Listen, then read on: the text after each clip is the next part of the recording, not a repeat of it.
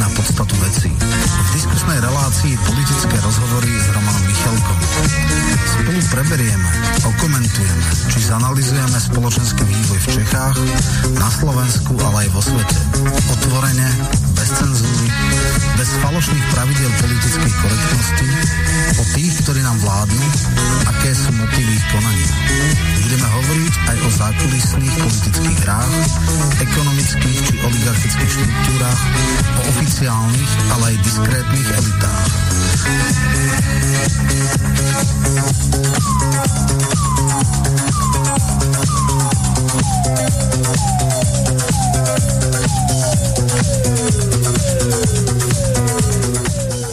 Vážené a milé poslucháčky a poslucháči, vítam vás pri vypočutí si ďalšej relácie politické rozhovory s Romanom Michalkom, ktorého srdečne pozdravujem. Ahoj Roman.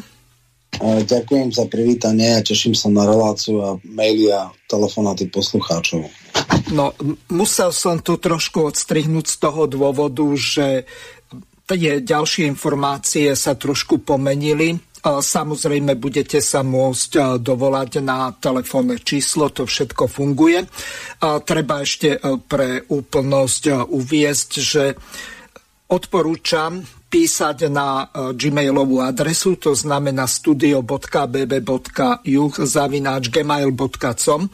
Nepíšte zatiaľ, kým sa neopraví problém s nejakými vyčerpanými dátami alebo za predplateným objemom dát, lebo mám plnú e, schránku a neviem, e, ako z toho odmazať alebo e, ako to opraviť. To bude musieť doriešiť náš technik. Takže ešte raz, gmailová adresa je studio.bb.ju zavináč gmail.com v dnešnej relácii okrem aktuálit tak sa budeme venovať knihe Pavla Kosatíka Slovensko 30 let poté. Táto kniha bola vydaná v roku 2022, to znamená minulý rok, zrejme v Prahe. Má 216 kni- pardon, strán táto kniha a budeme sa s Romanom venovať tomu, že ako česky historici vidia e, Slovensko. No, Roman k tomu napísal veľmi takú obsiahlejšiu recenziu, e, tak si túto knihu rozoberieme podrobnejšie. Ale v úvode sa budeme venovať dvom kauzám. Na jednu poukázal Tomáš Taraba, tak vám prehrám, že o čo konkrétne ide. Zrejme e, nikto sa nepovažuje z nejakého zaostalého alebo retardovaného Slováka, ako nás, nás vykresľujú niektorí e, tí naši kvázi reprezentanti v Bruseli. Drahí Slováci, milé Slovenky, viete si predstaviť, že by veľvyslanec akéhokoľvek štátu, napríklad ako Rusko, Čína, Maďarsko, na adresu Slovakov na území Slovenskej republiky povedal, že sme geneticky zaostali alebo e, zdegenerovaný národ e, a nestretol by sa to s absolútnym odsudením zo strany politikov, médií a podobne. V uplynulých dňoch zástupca Európskej komisie na Slovensku, osobný zástupca šéfky komisie van der Leinovej prehlásil, že Slováci majú pokazané chromozómy chromozómy, pretože odmietame prijať ideu e, rodovej politiky, teda tých 72 rodov. On na území Slovenskej republiky hlása teóriu vlastne e, rasovej zaostalosti Slovakov, čo si myslím, že nie je ani e, v súlade so zákonmi Slovenskej republiky. Ale to, čo je úplne poborujúce, že Zuzana Čaputová, či už starý alebo nový jej predseda vlády, či predseda parlamentu Boris Kolár, ani jeden sa neozval, že by boli pobúrení ozbrojený týmito slovami na adresu Slovákov. Ani jeden z nich nevyzval šéfku Európskej komisie, aby sa okamžite dištancovala od týchto úražlivých a hanobiacich e, názorov, ktoré tu na území Slovenskej republiky v jej mene hlása predseda zastupiteľstva Európskej komisie na Slovensku. Touto cestou chcem poukázať na to, ak sa dnes e, Zuzana Čaputová tak veľmi oháňa tým, že vyjadrenie na jej adresu, že je obhajkyňou cudzích záujmov, nesedia, tak sa sa chcem spýtať, e, mene koho sedí to, že mlčí, ak dnes urážajú národ, ktorý ona má zastupovať. Takže aj toto cestou chce povedať, keďže sú najvyšší ústavní činitelia ticho, tak budem adresovať osobne list na predsedkyňu Európskej komisie, aby som ju oboznámil teda s tvrdeniami, ktoré, ktoré v jej mene na Slovakov adresuje jej zástupca. O to väčšmi, že van der Leinová je Nemka, tak by mala byť osobitne citlivá, keď e, tu niekto rozpráva reči, ktoré hraničia s teóriou nižšej biologickej rasy. Po druhé, budem adresovať oficiálne aj notu na najvyšších ústavných činiteľov, aby vysvetlili, prečo mlčia a prečo nechávajú urážať Slovákov. A po tretie, ten pán, ktorý toto povedal v minulosti, kandidoval za progresívne Slovensko. Toto len dokazuje, že progresívne Slovensko je jedna extremistická, nenavistná strana, ktorá, ktorá nenávidí Slovákov, pretože nedištancovali sa nikto od vyjadrení človeka, ktorý bol ich kandidátom vo voľbách. A práve preto si myslím, že by si Slováci mali všimnúť, ktoré politické strany odmietajú vylúčiť zo spolupráci Progresívne Slovensko. Ďakujem veľmi pekne a verím, že aj na základe tohoto videa budú konať aj kompetentné orgány. Neviem, Roman, či si počul toto e, video alebo pozrel, lebo toto je dosť také poburujúce. Dokonca bolo to, bolo to ako bod programu, kde sa mali teda dištancovať alebo odsúdiť. Parlament e, teda Taraba navrhol ako bod programu do e, na súčasnej schôdze aj toto, dištancovanie sa od týchto výrokov. Samozrejme, treba tam niektoré veci vysvetliť. E, ten predstaviteľ Európskej únie e, na Slovensku je síce Slovák, ale, a to je to podstatné, on nie je nominant našej vlády, čiže minister zahraničných vecí ho nemôže stiahnuť ani nejak sankcionovať. On je zamestnanec Európskej komisie, aj preto teda bolo logické, že teda ide list uh, šéfke Európskej komisie. Ešte, ešte jasnejšie by to malo ísť asi na, na uh, šéfa pre zahraničnú politiku, to je George Mich- Mich- Michel, tuším, ten je akože priamo uh, v podstate nadriadený to sú v podstate len ako keby minister zahraničných vecí a Európskej únie a títo veľvyslanci sú ako keby veľvyslanci Európskej únie. Ale dobre, no čo, o čom to svedčí? Samozrejme, vlastne eh, iba by som opakoval Tarabové slova, e, totálna arogancia, spupnosť, sme zaostali národ a geneticky, neviem teda, či to povedal e, verejne, to by bol absolútny fuck pre diplomata, alebo niekde súkromne a niekto to iba, niekto to iba uh, zaznamenal a pustil vonku. Ak je to tak, tak by si mal dávať pozor, ale tak uh, diplomat je diplomatom 24 hodín, nie že a tak. Ak to podá verejne, tak je to absolútny škandál. A keby nejaká základná profesná a politická kultúra v Európskej komisii platila, tak ho majú okamžite stiahnuť Samozrejme, e, ako bolo povedané, slovenskí politici a slovenský parlament použil model uh, hlavy v piesku, odmietli sa tým zaoberať, žiadne oficiálne odsúdenie teda z strany parlamentu nebude. A je celkom možné, že tuším šuchači, tak nejak sa volá ten človek, to kľudne prežije a ďalšie roky bude na veľmi dobre platenom E, diplomatickom mieste v rámci Európskej únie a možno ho ešte posunú vyššie na nejakého dôležitejšieho zástupcu do nejakej väčšej zemi. Takže v podstate no, Roman, spýtam sa ťa takto. E, máme tam Maroša Ševčoviča, ktorý je eurokomisár v Európskej komisii, ktorý by mal zastupovať Slovensko, čiže tie stiažnosti... Pozor, pozor, nie, nie. Nie? Tam majú prísny zákaz lobovať za konkrétne e, strany, keby to, je, to bol ťažký pohľad zaujímavý Jourova a podobne. Ako náhle sa komisári stanú predstaviteľe komisie nesmú preferovať národné e, záujmy štátu, z ktorého pochádzajú keby to nejak sa preukázalo, tak na odvolanie z funkcie. Že samozrejme oni to podprahovo a jemne a veľmi opatrne robia a môžu robiť a má to taký nejaký vplyv, ale to je úplne iná kompetencia, je podpredseda Európskej komisie pre administratívu, niečo ako vedúci úradu vlády, e, len s tým, že má ešte teda pozíciu podpredseda Európskej komisie. E, keby išiel George Michelovi zasahoval do jeho kompetencie, bol by z toho škandál a práve, že v tomto sa oni musia byť veľmi, veľmi opatrní, aby ich niekto nemohol povedať, že e, preferujú alebo ingerujú do národných vecí. Tam e, oni sú zvolením alebo menovaním v podstate e, majú svoje portfólio a to musia by som povedal, nadnárodné alebo v prospech celku Európskej komisie. Uh, takže, takže v tomto zmysle toto, jednak teda má to viacero rovín. Prvá základná je, že určite by neťahal horúce prsty, ako väčšina diplomatov sú oportunisti a nehas, čo ma nepáli. Takže očakávať, keby to aj bolo možné, by bolo neadekvátne, ale pri takýchto jasných a jednoznačných kompetenciách v podstate sa to nedá očakávať aj keby chcel, čo by nechcel.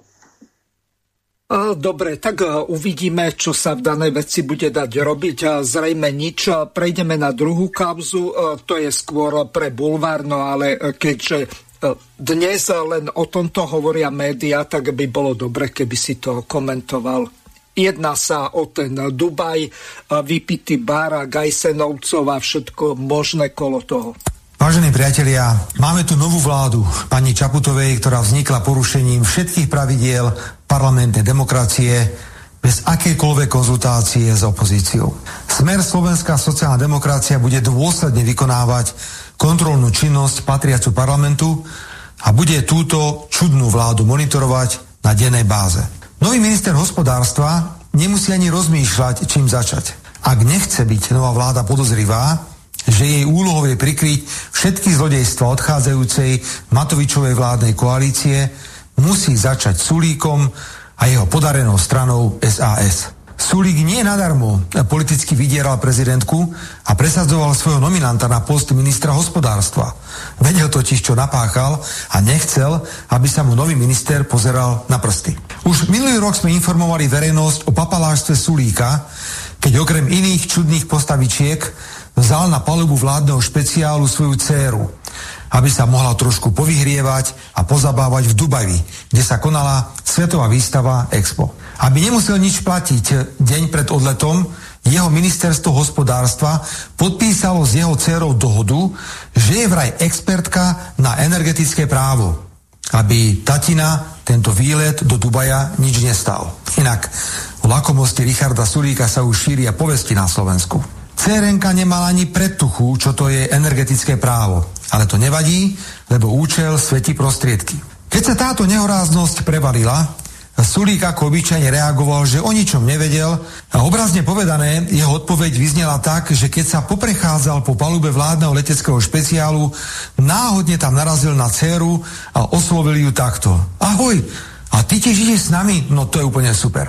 Keď už dôkazov hamby bolo priveľa, použil zázračné slovné spojenie shit happens, čo slušne preložené znamená, že stáva sa. Výlet Sulíkovej cerenky do Dubaja za štátne bol len čerešničkou na torte.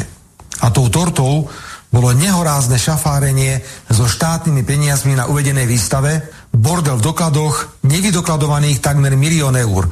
Čo bývalý minister hospodárstva Hirman popísal celkom trestne, keď povedal, že Zmenilo sa to na výlety rodinných kamarátov. Je fakt, že o Sulíkovom šantení v Dubaji vedeli vo vláde a prezidentskom paláci všetci. Len cudne mlčali, lebo platila zásada, že koaliční partneri si musia všetko odpustiť, len pre Boha nech sa smer nevráti k moci. No a Hirman ako hladný šakal zahryzol Sulíkovi do tepny až teraz len preto, lebo Heger a jeho spolupartajníci bojujú o politické prežitie a na zožratie im je dobrý aj Sulík. Ale to nevadí, lepšie neskôr ako nikdy. Nech národ vidí, čo za bandu gaunerov sme mali vo vláde. Radi by sme vám ešte názornejšie ilustrovali, čo sa v tom Dubaji v slovenskom pavilone dialo. Prosím, pozrite si toto krátke video z jedného večera, pravdepodobne posledného, kde sa v slovenskom pavilone stretla zaujímavá partička, ktorá od Sulíka dostala vážnu úlohu. Mali zadarmo do rána vypiť bar v slovenskom pavilóne. Janka Ciganíková, predsedník.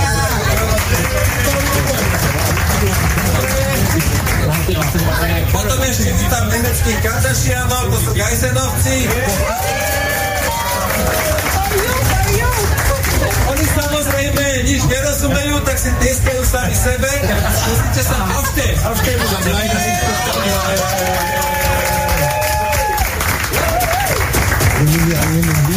K tým vážnym veciam. Má dnes dosť ťažkú úlohu. Dnes treba pár. Jednoducho zodpovední liberáli, ktorí nikdy nemali žiadne kauzy. Len keď sa dostali k Válovu, v Dubaji mňaskali tak, že ich bolo počuť.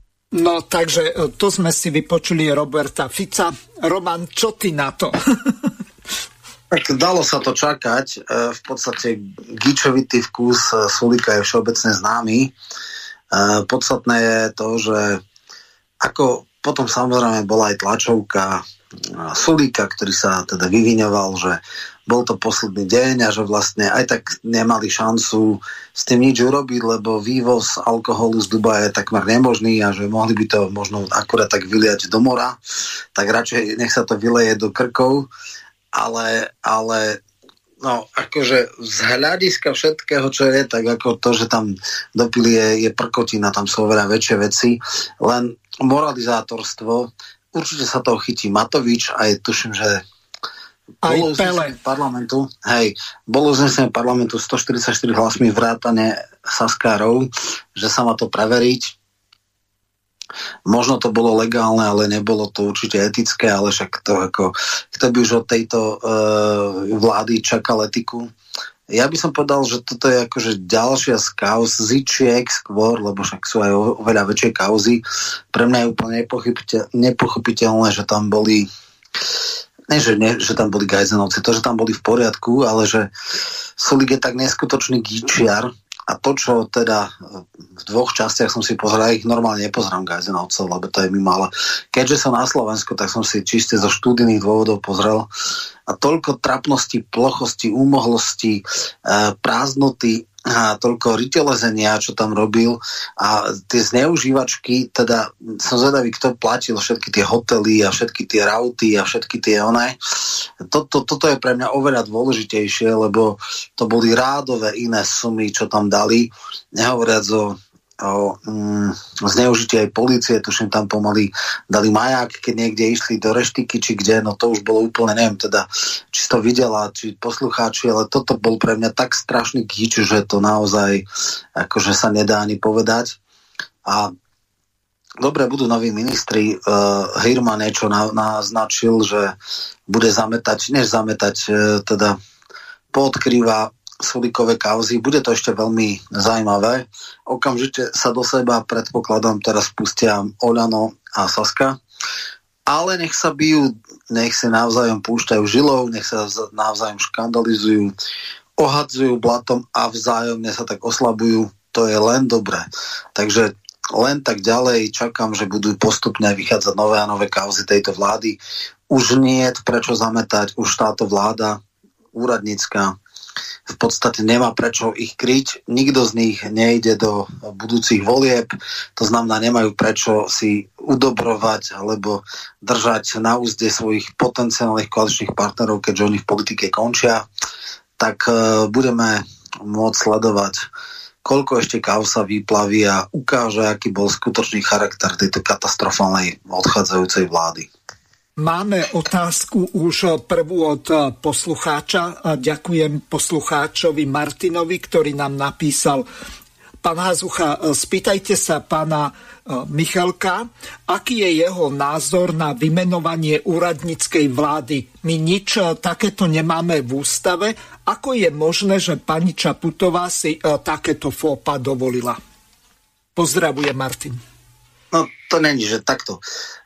Nie všetky politické udalosti sú da- definované v ústave. Ústava nijak striktne nevymedzuje akt menovania vlády. Áno, na Slovensku nemajú úradnícke vlády tradíciu, nie je to protiústavné, je to mimoústavné v podstate... Uh, no moment, lenže no.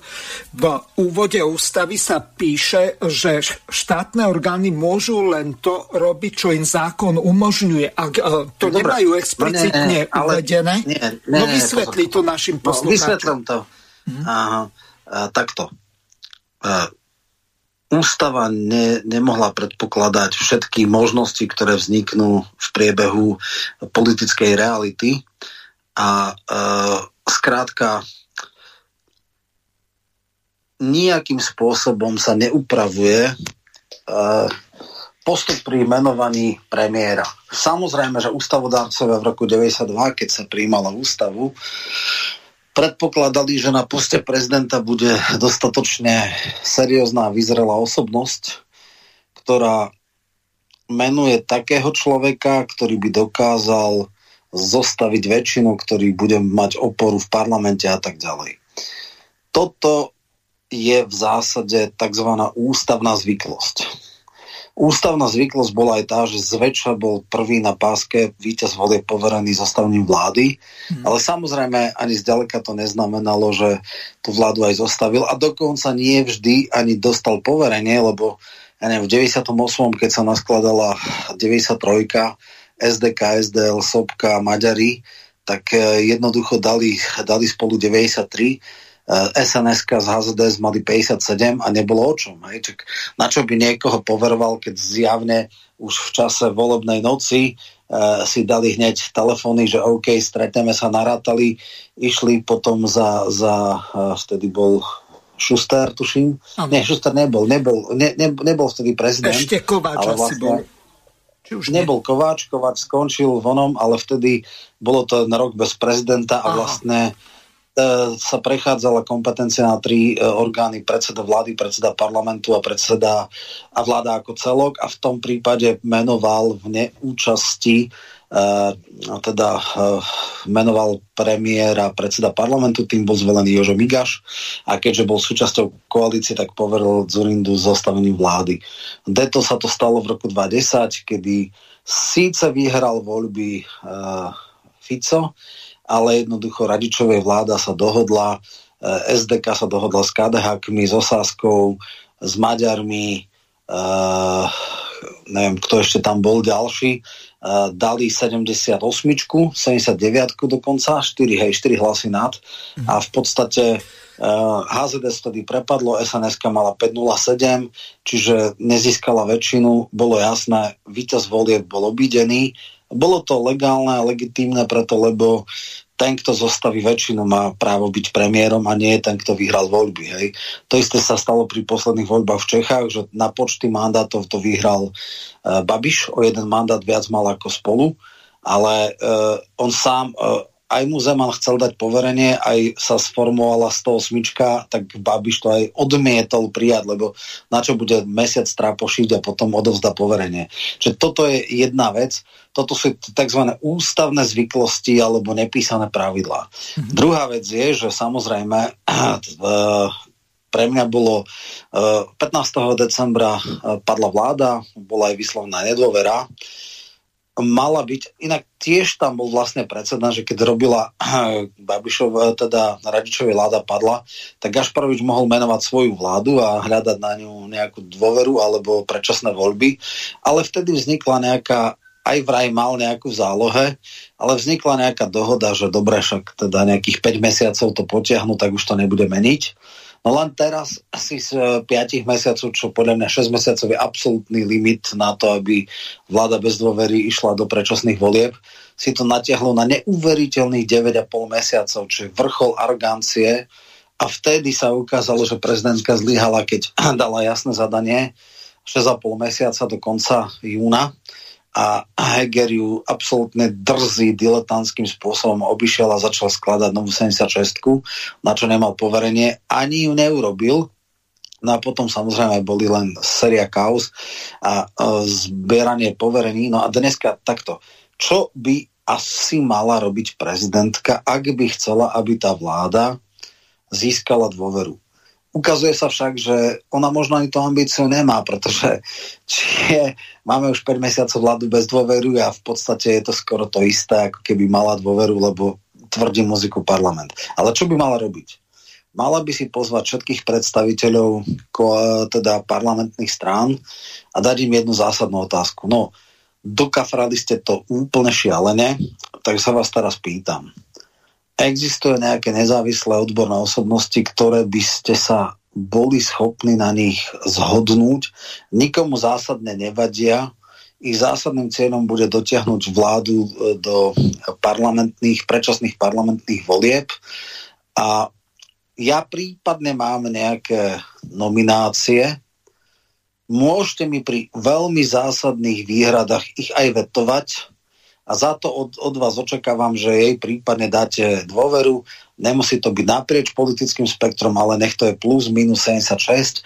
A tí, ktorí ste ochotní za istých okolností to podporiť, no tak uh, vám vidím v ústrety a keď vám niektorý z mojich nominantov zásadne vadí, tak ja ho stiahnem a dám tam nejakého, na ktorom sa dohodneme. Toto by bol štandardný model, keby chcela, aby získala 76.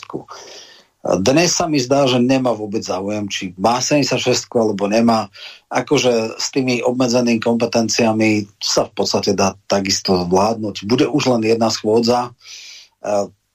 Dneska sa rokuje o tom, že či sa dotiahne tých 200 bodov, alebo sa to uzavrie e, v piatok, to hlasovanie a záverečná, konečná a potom bude iba jedna schôdza, kde sa už nič nepresadí preto, lebo nové zákony už nemajú šancu, len tie, čo teraz prešli do druhého čítania, tak môžu tam skončiť ako v druhom a v treťom no čítaní. dobre, Roman, skús no. našim poslucháčom vysvetliť jednu takú základnú vec parlament, keď e, aj zoberieme tú parlamentnú zvyklosť, že e, niekedy od júla tak e, začínajú tzv. parlamentné prázdniny a spravidla bývajú niekedy do polovice septembra, ale veď to máme ešte pol druhá mesiaca do júla. Prečo by oni si vyhlásili Fajronda basta a Platín pôjdu?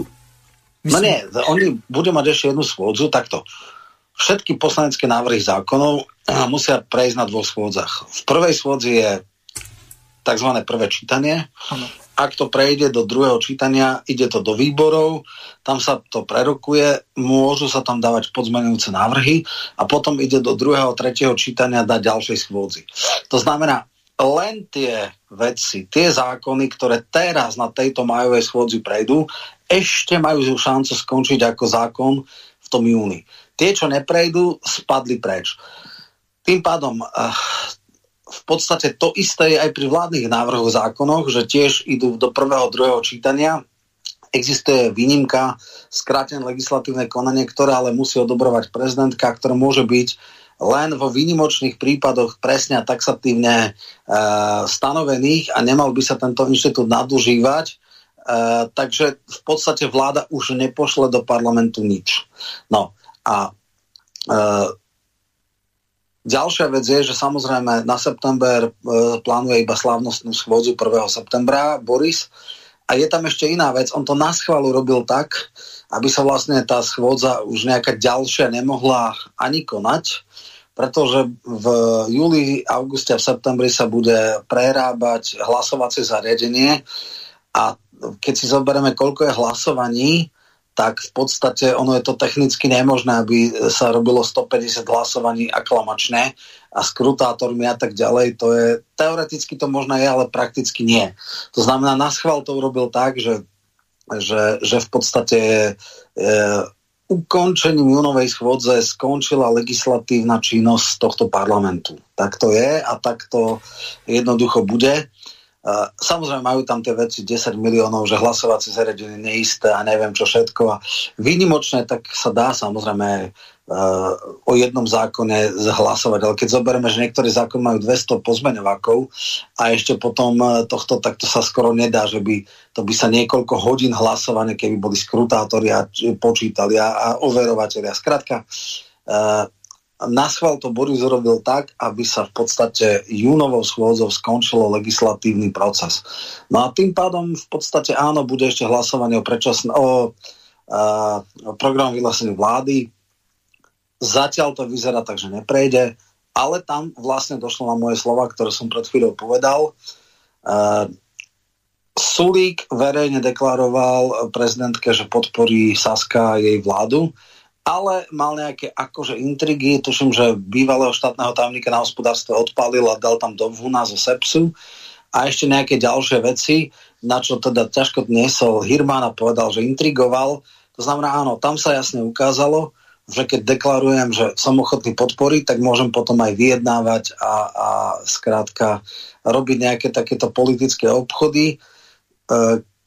Ostatní dali také nejaké formulácie, že no však dobre, pozrieme si ako PVV, čo bude obsahovať program vlastnej vlády a potom možno aj to podporíme alebo nie, ale tam tí onaky, týchto nechceme, tamtých nechceme. Prezidentka povedala, že teda dá vládu z odborníkov, liberálov a konzervatívcov, tak konzervatívci akože KDH sú tam dvaja, Gáborčáková a Šimko, ktorý si vehementne zrazu 68-ročný dôchodca z, prerušil členstvo v KDH, tak tomu sa naozaj smejem, ale dobre. E, Gáborčáková bývalý káder Oľana z, z e, Ľubovne, potom prešla ku KDH, no tak e, čo už a potom však sú tam e, Dano Butora, no, ne, môžeme ísť všetkých, ale hovoril som a podrobne som to rozoberal v večkách, takže nechcem sa mm, opakovať. Dobre, ešte no. sa ťa spýtam ja na jednu vec a potom ešte jedna dvojotázka od poslucháča Milana. Moja otázka dnes, neviem, či si sledoval, ale premiér Odor a pán Bíreš ako e, minister pôdohospodárstva, tak e, mali tlačovku. Ako e, ty sa díváš na pána Bíreša? To je tiež človek v rokoch, či on vôbec s tými cenami niečo urobí, lebo na tej tlačovke, neviem, či si ju videl, nebudem to tu prehrávať, lebo máme málo času, ale e, tam oni riešili e, to drastické navyšovanie tých marží e, tých obchodných reťazcov a oni v podstate ani nevedia, že čo s tým robiť, aj keď pán Odor povedal, že on sa vo, vo svojej funkcii viceguvernéra venoval predovšetkým inflácii. Áno, no mali sme tu takú potemkovnú dedinu, že bola nejaká sebaregulácia a zastrpovanie cien, ale také, že maslo na troch eurách, tak to je naozaj že na smiech. A samozrejme do toho stropu boli aj niektoré komodity typu vína a podobne, e, tak je jasné, že treba sa pozrieť na marže obchodníkov. Ak má niekto 60% maržu, tak to treba jednoznačne zmraziť a zákonom zafixovať výšku tohto práve otázka je, že to je zákonom, to znamená, musí to mať podporu parlamentu. E, ako som hovoril, legislatívne nie je možné to presadiť inak ako v skratenom legislatívnom konaní. Je otázka, či toto nejakým spôsobom Bíreš urobí. Bíreš je rešpektovaný expert, ktorý bol v, teda na šéf hygieny a podobne a, a v podstate e, však aj mediálne známy, ale áno, je to človek v dôchodkovom veku, jeden segment pôdohospodárstva on ovláda, ale úplne ten rezort je podstatne širší. Samozrejme má tam pripravené nejaké podklady na ministerstvách, um, boli tam nejakí ľudia. Uh, ja osobne som skeptický a že sa nejak veľmi brutálne zamrzne zvyšovanie uh, cien potravín, ktoré extrémne narastli, ja to neočakávam. Možno urobia nejakú kozmetickú zmenu, ale ťažko povedať. Nechcem no to... s tým mobilím čo? Lebo Bíreš bol tvrdo proti tomu, aby to toxické s ano. tými pesticídmi to obilie no, bolo... to zrušia, že, že skrátka ten dovoz bude stopnutý a hm. že Ukrajincom podpor, podporíme v iných komoditách, ktoré ne, nemajú tieto akože uh, zdravotne závadné áno, áno, vlastnosti. že skrátka na náš trh môže ísť zákaz budú robiť všetko preto, aby bol zákaz dovozu uh, ukrajinského obilia. Otázka je, ako sa to dá úplne, že e, sledovať, lebo všelijakí podnikavci všelijakými pokutnými spôsobmi to môžu kúpiť. Jednoducho chamtivosť ľudí je nekonečná. Vieme, že tuším, Šuranský mlínčik, kde tam ten toho namlal akože dosť veľa. Potom začali, že však to ako, že keby človek 10 rokov viedol, tak to áno, ale keď raz, tak to ho ne, nevystresá z toho, ale samozrejme Európa má nejakým spôsobom nejaké hygienické štandardy a teda nemá logiku žiadnym spôsobom od toho ustupovať, čiže raz to platí pre našich pôdospodárov, tak to musí platiť pre všetkých, ktorí sú na našom trhu a neexistuje takáto výnimka. Ak to majú iných odberateľov, toto obilie malo byť pre tretí svet, kde ide naozaj o hlad a nie o to, že či také alebo onaké. V poriadku, tam nech to ide na, slo- na európskom trhu, ktorý má nejaké parametre, to nemá čo hľadať. Dobre, ešte tá otázka od toho poslucháča Milana. Pán Michalko, mám na vás dve otázky. Prvá, aký je vás, váš názor na viceguvernéra Odora, ktorý je podľa všetkého maďarskej národnosti, dokonca učil aj na Šerešovej univerzite v Budapešti. A druhá otázka sa týka toho, čo ak Odorová vláda nezíska dôveru, o čo bude mať menšie kompetencie alebo právomoci.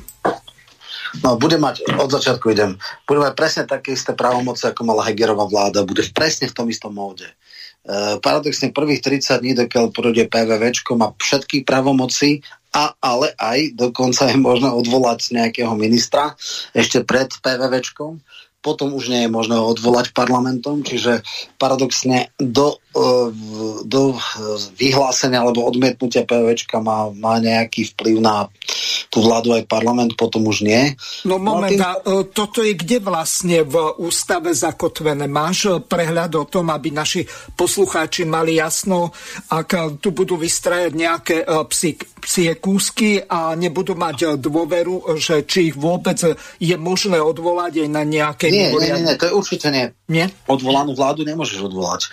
Tam, tam nie je do čo. Akože, no moment, ale no, takto, ak by získala dôveru, povedzme, hypoteticky Áno, uvažujme. Vtedy, vtedy máš režim, ako si mal do, do, dovtedy, čak 8 krát bol Mikulec odvolávaný, síce nikdy nebol odvolaný, ale ak by získala dôveru, parlament má právo odvolávať členov vlády, aj premiéra a má tým pádom väčšiu dôveru, teda väčší vplyv.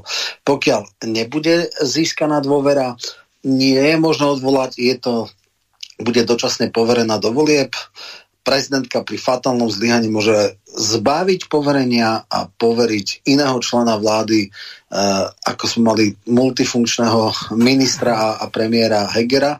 Čiže Myslím si, že prezidentka už aj rezignovala, nechce sa aj baviť s ľuďmi z parlamentu, tak si povedal však, čo už to bola 5 mesiacov vláda v, bez dôvery, alebo dokonca ešte viac, no tak bude ďalších 5 mesiacov a s týmito aspoň, to sú moji, tí budú normálnejší, tí to nebudú robiť také psie kusy. A nijak zásadne nebude jej trhať žily, keď nedostane podporu. Po tom rokovaní v, par- v prezidentskom paláci, kde nebol smer, a samozrejme ani Republika a LSNS. A dokonca ani Veronička, tak to ako strašné sa niečo hrozné stalo.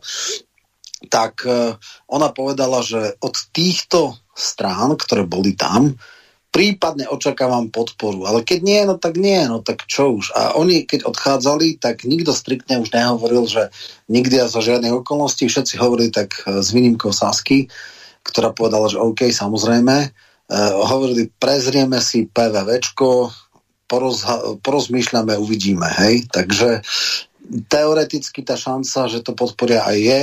Otázka je za akých okolností. Ak by to robila tak, že preventívne by nejakým spôsobom uh, to skladala a overovala si priechodnosť zmien u lídrov tých strán, tak šanca, že to prejde, by bola väčšia, ale nakoniec ukazuje sa, že fungovať e, s vládou bez dôvery a s dôverou až taký veľký rozdiel nie je, takže vlastne nemá sa prečo, prečo No dobre, a k tej prvej otázke, k tej uh, pedagogickej činnosti, uh, teraz uh, premiéra pre Čo sa týka, áno, takto Odor, ano. to ja poznám od raných 90 jeho, jeho CVčko. Takže áno, vzorný liberálny ekonóm, človek, ktorý bol v týme Ivana Mikloša, ktorý pripravoval koncept rovnej dane, potom s Filkom e, bol pri koncepte hodnota za peniaze, prednášal na Stredoeurópskej univerzite, ktorá je podporovaná Šerešom.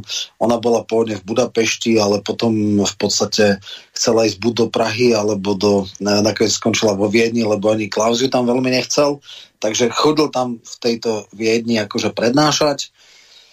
No a áno, jeho vrcholný, teda vrchol bol e, viceguvernér Národnej banky.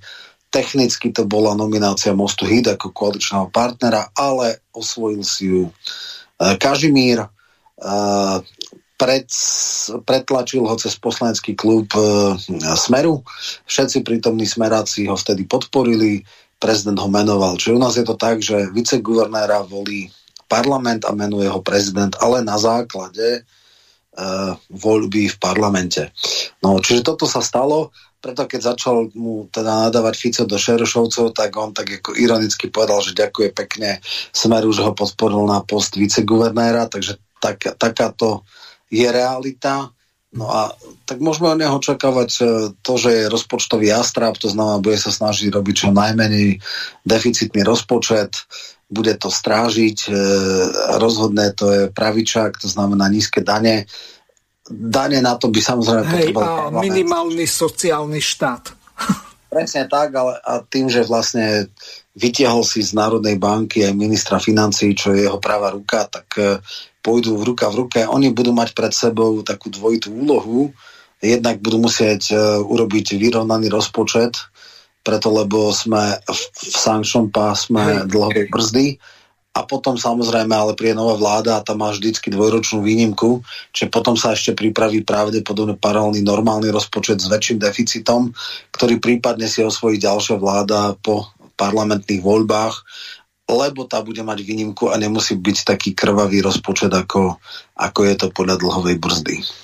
Dobre, Roman, prejdeme na tú knihu Slovensko 30 let poté od Pavla Kosatíka. Ja, tak ako si sa zmienil, tak v podstate Slovenskom sa zaoberajú dvaja historici. O tomto Kosatíkovi som v živote nepočul. S Janom Rychlíkom sa poznám osobne nejaký čas, asi dve alebo tri prednášky u nás mal a takisto aj pri oslavách SMP sme sa stretli aj rozprávali. Jeho manželka je Slovenka, venujú sa najmä podkarpatskej Rusy a Slovensku. No lenže prejdime na tú knihu.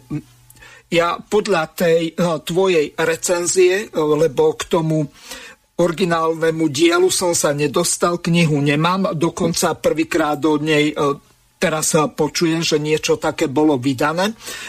A druhá vec je tá, ani sa mi to nepodarilo v tej záhadnej, v tom záhadnom formáte otvoriť jednoducho cez Android to nejde a cez počítač takisto cez to, čo mám nainštalované, sa to otvoriť nedá. Ale e, teraz bude dôležité to, e, čo povieš našim poslucháčom, lebo tá tvoja recenziová kritika bola brutálna, takže nech sa páči, má slovo. A ne brutálne, bolo tam aj viacero, e, tuším aj na Martinusa, tak boli tvrdé kritiky. Tak prvá základná vec je tá, že tento autor bere iba jeden typ zdrojov. To znamená, uh, nemá, keby niekto chcel robiť dejiny Českej republiky za ostatných 30 rokov, tak mal by mať aj právo, aj Lidovky, aj iDnes, teda aj ľavicové Ahanoviny, či Halonoviny a podobne. Ano. A skrátka zo širokého spektra zdrojov si to nejakým spôsobom overovať.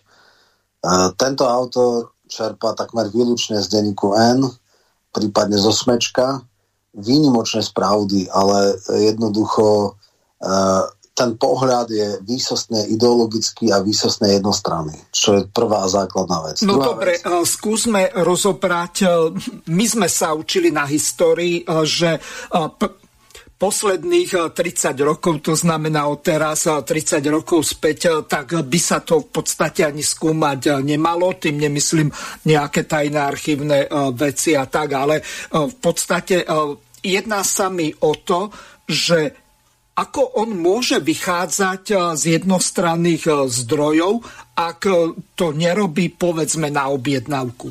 Myslí si, že táto kniha bola urobená na objednávku pre nejakých liberálov? E, je to podľa mňa e, zlyhanie prístupu a druhá vec je, že pravdepodobne žije e, v nejakom prostredí praskej kavárny, kde nahliadajú na Slovensko nejakým typom možno aj sentimentu alebo nejakým typom optiky, ktorá má dopredu zadefinované dobrých a zlých. Hej? Čiže zlí boli separatisti, zlý bol Mečiar, zlý je Fico, a dobrí boli VPN-kári, dobre bolo KDH, a dobre boli e, SDK a vysoko tam, to som ani už uh, nedal, akože medzi najväčšie intelektuálky pokladá Magdu Vášariovu, tak to som fakt, že akože e, mal čo robiť, aby som nespadol z oného.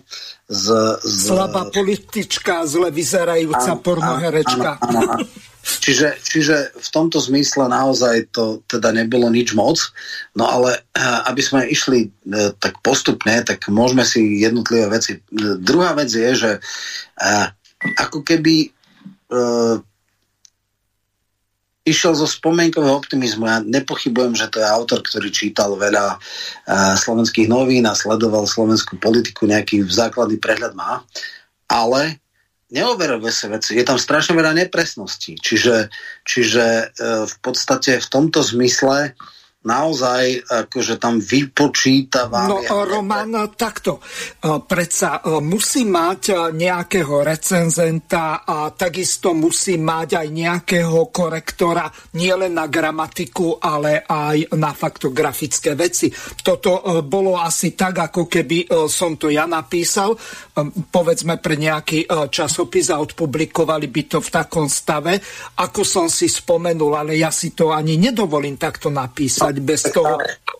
Toto, čo si povedal, platí v ideálnom prípade a samozrejme, že e, za daných čias, niekedy dávny, ja neviem, redakčná kultúra v Tatrane, e, ktorý bolo elitné vydavateľstvo, tak samozrejme boli jazykoví redaktori a zodpovední redaktori a pri literatúre faktu si overovali e, dátumy, ovedlovali písanie mien a podobné.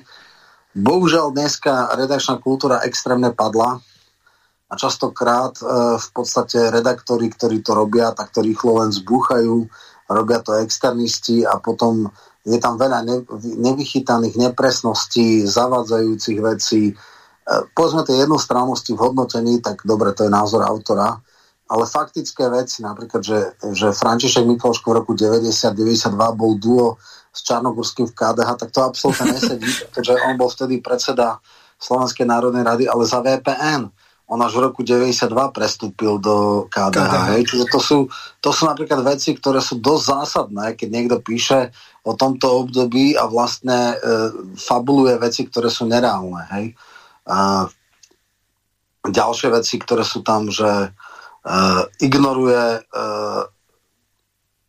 a toto, napríklad o Budajovi, hej, tam vôbec e, nepíše, že prečo vlastne on tom v júni v 90 odstúpil, tam musel odstúpiť, no preto, lebo bol pozitívne ilustrovaný. Potom niekde, píše tam úplne zavadzajúcu vetu, že kvôli nejakým rozporom v rámci hnutia on bol predseda Slovenskej rady. No nie. Pozitívna ilustrácia. Mohol tam dať ešte do kontrastu alebo kontextu Bartončíka, ktorý bol predstaviteľ KDU ČSL, ktorý vtedy jeho akože totálne sejmuli a oni tam vyplakávali a nakoniec e, to bolo tesne v čase moratória, potom teda moratórium nebolo, až potom to za... Takto. Bartončík bol ešte pred uh, voľbami uh, označený za ešte Baka Rumlom, vtedajším námestkom ministra vnútra federálu.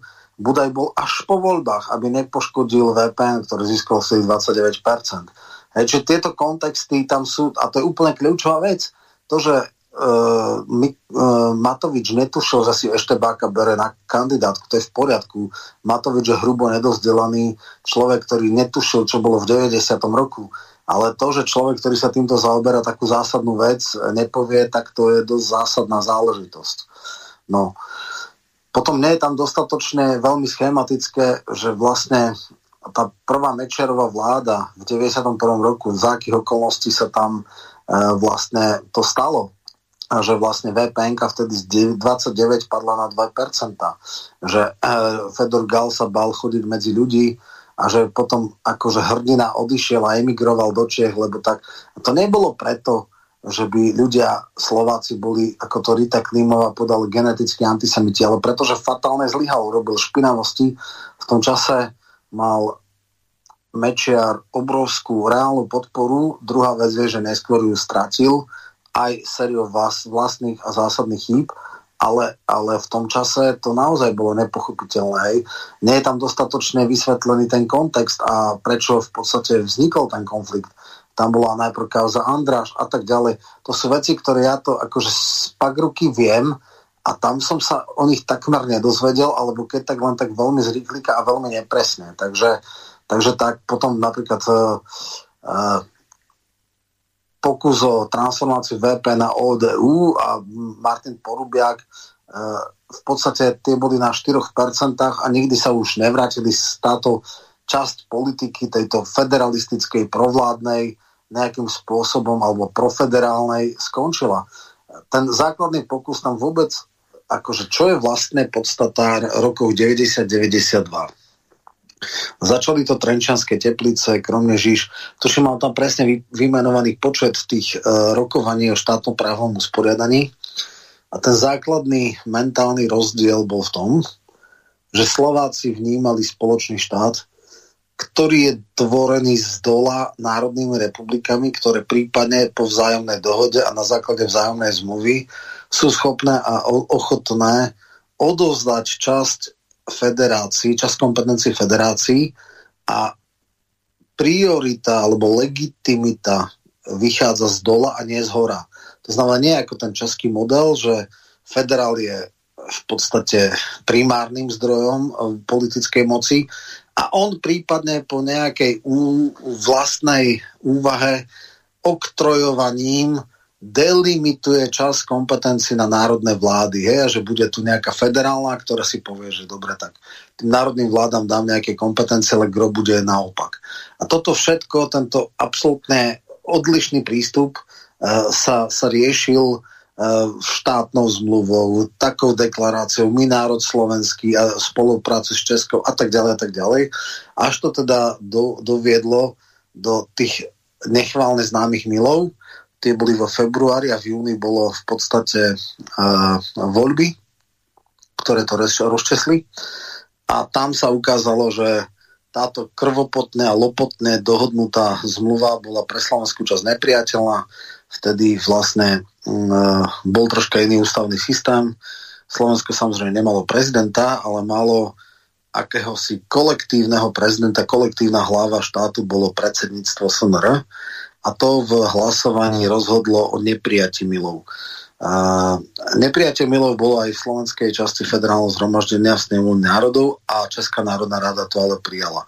No ale jasné, že tým, že jedna zo zložiek federácií to odmietla, tak bolo jasné, že už za tie 4 mesiace sa nič nedotiahne a čakalo sa na tie zásadné voľby 92, ktoré to mali rozčesnúť. No a tieto rozčesli, ale samozrejme HZD zišlo s šiestimi alternatívami od, od teda funkčnej federácie cez nejaké konfederačné prvky až, až po ten šiestý možný model. A, no a potom tam bola e, tá klasická vila Tugendhat, kde teda bola taká nejaká dohoda. Tam Macek, vtedy podpredseda ODS, povedal, že model nejakej obranej a fiskálnej únie, že to je nepriateľné, že to je slovenská samostatnosť so štátnou, českou štátnou kasou a vlastne e, tam bolo jednoznačne dotlačené, že za daných okolností nie. Buď unitárna feder- federácia, rozumej, de facto unitárny štát s nejakými jemnými decentralizačnými orgánmi, čo bol český model, alebo jednoducho sa musíme rozísť. A toto nebolo ani zďaleka tak vysvetlené, ako by malo byť a, a tam práve prichádza tie strašné mýty a tie strašné tie reči okolo toho, sú tam nepresnosti, takže toto ja, ja veľmi teda oceňujem v tom zmysle, že uh, teda neoceňujem, kritizujem, že skrátka napríklad o, o tej, o tej uh, sú tam napríklad iné ešte veci. Tam treba si napríklad uh, povedať, a to je pre mňa zásadná vec, keď vysvetľujem ľuďom, prečo napríklad Slováci dosiahli rozdelené federácie demokraticky a nekrvavou cestou a takí katalánci to nedokážu. No preto, lebo, a to je to podstatné, keď sa formoval ústavný zákon o Československej federácii, tak Husák zaviedol do federálneho zhromaždenia tzv. konfederačný princíp. Ten konfederačný princíp spočíval v tom, že federálne zhromaždenie sa skladalo z dvoch komôr, alebo z troch v podstate, snemovne ľudu, kde bol pomer 100 ku 50, čiže federálny četina a išlo podľa počtu obyvateľov plus minus ale v snemovne národov bola parita 75-75, ale, a to je to podstatné, každá z komôr mala šancu vyhlásiť oddelené hlasovanie a tým pádom Vetovať. každá jedna komora Áno, každá jedna komora mohla zablokovať alebo vetovať akýkoľvek zákon, ktorý bol nevhodný pre tú druhú komoru, pod druhú časť. Hej. Čiže Slováci mohli legálne a legitimne vetovať akýkoľvek český politický návrh a pokiaľ by sa Česi s nami nedohodli, tak bol absolútne paralizovaný politický systém a politický život v Československu. A vlastne tým pádom nás nemohli prehlasovať. Bol tam zákaz majorizácie, zákaz princípu majority, to znamená, väčšina nemohla prehlasovať v niektorých veciach menšinu a mohla sa s, ním, s ňou len dohodnúť. A vďaka tomu potom Čechom neostávalo nič iné, iba urobiť otvorený vojenský prevrat, čo veľký humanista a, a, a, a dobrák e, Havel e, nebol schopný e, takúto, takýto premet urobiť, alebo sa s Slovakmi dohodnúť, alebo rozísť. No a pragmatický, pragmatický uh, Klaus povedal, že tomu jednoducho nestojí za to. Boli samozrejme také rôzne akože uh, nástrahy, kde sa v novej federálnej ústave rozmýšľalo nad zavedením alebo transformáciou federálneho zhromaždenia na nejaký senát, ktorý by bol ale oveľa nevýhodnejší pre nás, preto lebo on síce uznával paritu, to znamená, že nebola by federálna tretina ako v ľudu, ale bola by pol na pol, ale nebolo by tam oddelené hlasovanie komor, že ten senát by bol jednokomorový, nie že slovenská časť, česká časť, a vlastne tým pádom by jednoduchá väčšina bola schopná prehlasovať a to by extrémnym spôsobom zablokovalo alebo znevýhodňovalo Slovákov, lebo stačilo, že v slovenskej časti e, snemovne národov sa získala väčšina a nie v celej snemovni národov. Čiže to by bol absolútny krok opačným smerom a to samozrejme Slováci neboli schopní akceptovať. Uh, píše tam aj niektoré veci, ale ďalej to nevysvetľuje nejak do hĺbky, že tá cesta k tej samostatnosti samozrejme mala viacero mílnikov a jeden taký kľúčový, taký, taká slepá ulička, bola vlastne deklarácia federálneho zhromaždenia o Československej únii, čo robil vtedy ako kapric, ešte vtedy dosť bystrý uh, a a, a politicky mazaný. Roman, toto podrobnejšie vysvetli, lebo o tomto nemajú zrejme naši poslucháči ani e, poriadnu šajnu. E, ja niektoré veci e, poznám, ale nevidím do detajlov, tak by to bolo dobre, keby si im to zrejmil aspoň v tom rozsahu, ako máš informácie. No jasné, no ja si to jednak pamätám, lebo toto som veľmi intenzívne prežíval a mhm. jednak teda však mám to naštudované, takže vo federálnom zhromaždení bola teda dohoda z Tugendhátu, že OK, ideme preč a teraz riešime to tak, že bude rozdelenie a podobne.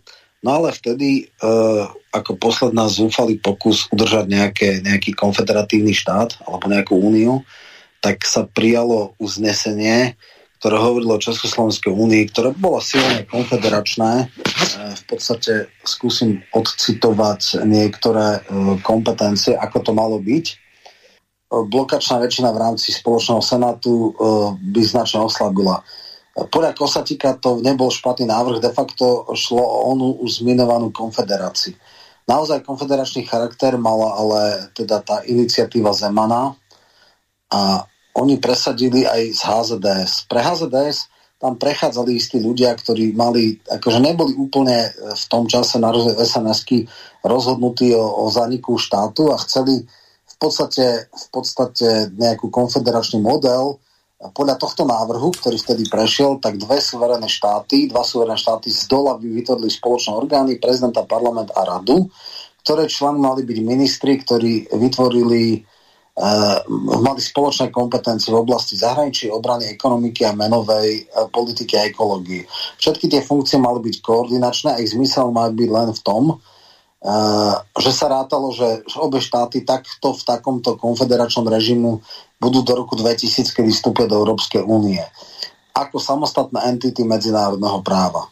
No, toto tu ale samozrejme strašným spôsobom vytočilo uh, ODS-ku, a museli to nakoniec stopnúť. Vtedy tam nebolo to, čo je dneska v slovenskom parlamente, že e, rovnaký zákon môže až pol roka a podobne, čiže on sa potom zrušil vlastne zákonom o rozdelení federácie, ale tam sa jasne ukazuje, že aj tí HZDSáci boli skôr ochotní ísť na takúto voľnú konfederáciu, kde, kde by jednoznačne bolo zadefinované, že tento spoločný štát sa buduje z dola a že má nejaké zdierané kompetencie, to znamená, že, že ten no, Roman, federál... skús vysvetliť, buduje sa z dola. Ako? Bola by to partokracia, tak ako je to teraz, alebo... To neriešilo, to išlo o kompetencie v rámci národných vlád. Ako z dola? Ako sa elity. Takto, no takže v tom čase boli vlastne tri elity, alebo boli tri vlády, tri parlamenty, hej, bol federálna vláda, federálny parlament, česká vláda, český parlament, slovenská vláda, slovenský parlament. A vlastne z federácie ešte tej neautentickej, tej uh, husákovskej po 70, ktorá uh, značným spôsobom oklieštila kompetencie uh, z roku 68, mm. tak vlastne z hora sa to budovala tá federácia. To znamená, uh, federálne orgány uh, delimitovali veľmi malú nepodstatnú časť kompetencie na národné vlády a tie vlastne ďalej potom fungovali. V čase komunizmu to nebol problém preto, lebo aj tak o všetkom rozhodovala komunistická strana, takže to nikto neriešil. No len prišli slobodné pomery a tam nastal problém. Ten problém bol v tom, že toto už nevyhovovalo a že uh, slovenská politická reprezentácia, oni si povedali, federálny človek, federálny politik, to nie je žiadna entita. Hej? Uh, ak sa dohodneme, že Národná republiky po vzrelej a demokratickej úvahe si povedia, že čas kompetencií odovzdáme tam, kde to má význam v nejakej minimálnej miere na federálnu úroveň, tak potom v poriadku ale tie federálne, za, e, federálne orgány budú robiť len to, na čo im my, národné štáty, národné republiky dáme kompetencie a dáme nejakú... My sme nadradení vlastne. Federál robí len nejaký servis. O to tam išlo. Priorita politickej moci je na národných vládach a nie na federálnej. Federálna je ako keby nie že podriadená, ale len delegovaná subsidiarita. A my sa rozhodneme, koľko kompetencií dáme a v čom. A bude to len veľmi voľné. A vlastne e, tam budú nejaké spoločné orgány. Skrátka, tento model bol priateľný pre Slovensko. Celý ten obdobie toho roku 90-92 bolo na Slovensku, to si veľmi intenzívne pamätám, lebo strašne veľa demonstrácií, chodili sme vtedy do parlamentu a, a vrelo to. Bolo na slovenskej uh, strane jasné, že tento model, ktorý bol zdedený z roku, do roku 89, je pre Slovensko nepriateľný. Nehovorím, že v 91. 92. úplná väčšina, jasná, zjavná väčšina chcela samostatnosť. Ale zjavná väčšina slovenských občanov nechcela unitárnu federáciu. Samozrejme, boli aj takí, hlavne čehoslovakisti, federalisti v Bratislave a, a niekde, ktorí chceli akože silne federálny, rozumej, unitárnu federáciu, ale tá bola menšina. Druhá vec, že Česi to vôbec nepochopili. Už pri pomlčkovej vojne nepochopili ten symbolický zmysel, že e, aj v názve majú byť jasne zadefinované entity, že vznikol taký, taký paškvil, že názov štátu bol v dvoch verziách, jednu pre svet a jednu vnútornú pro domu, hej, že tá Česká, Česko, pomôčka Slovenska alebo Česká a Slovenská federatívna republika.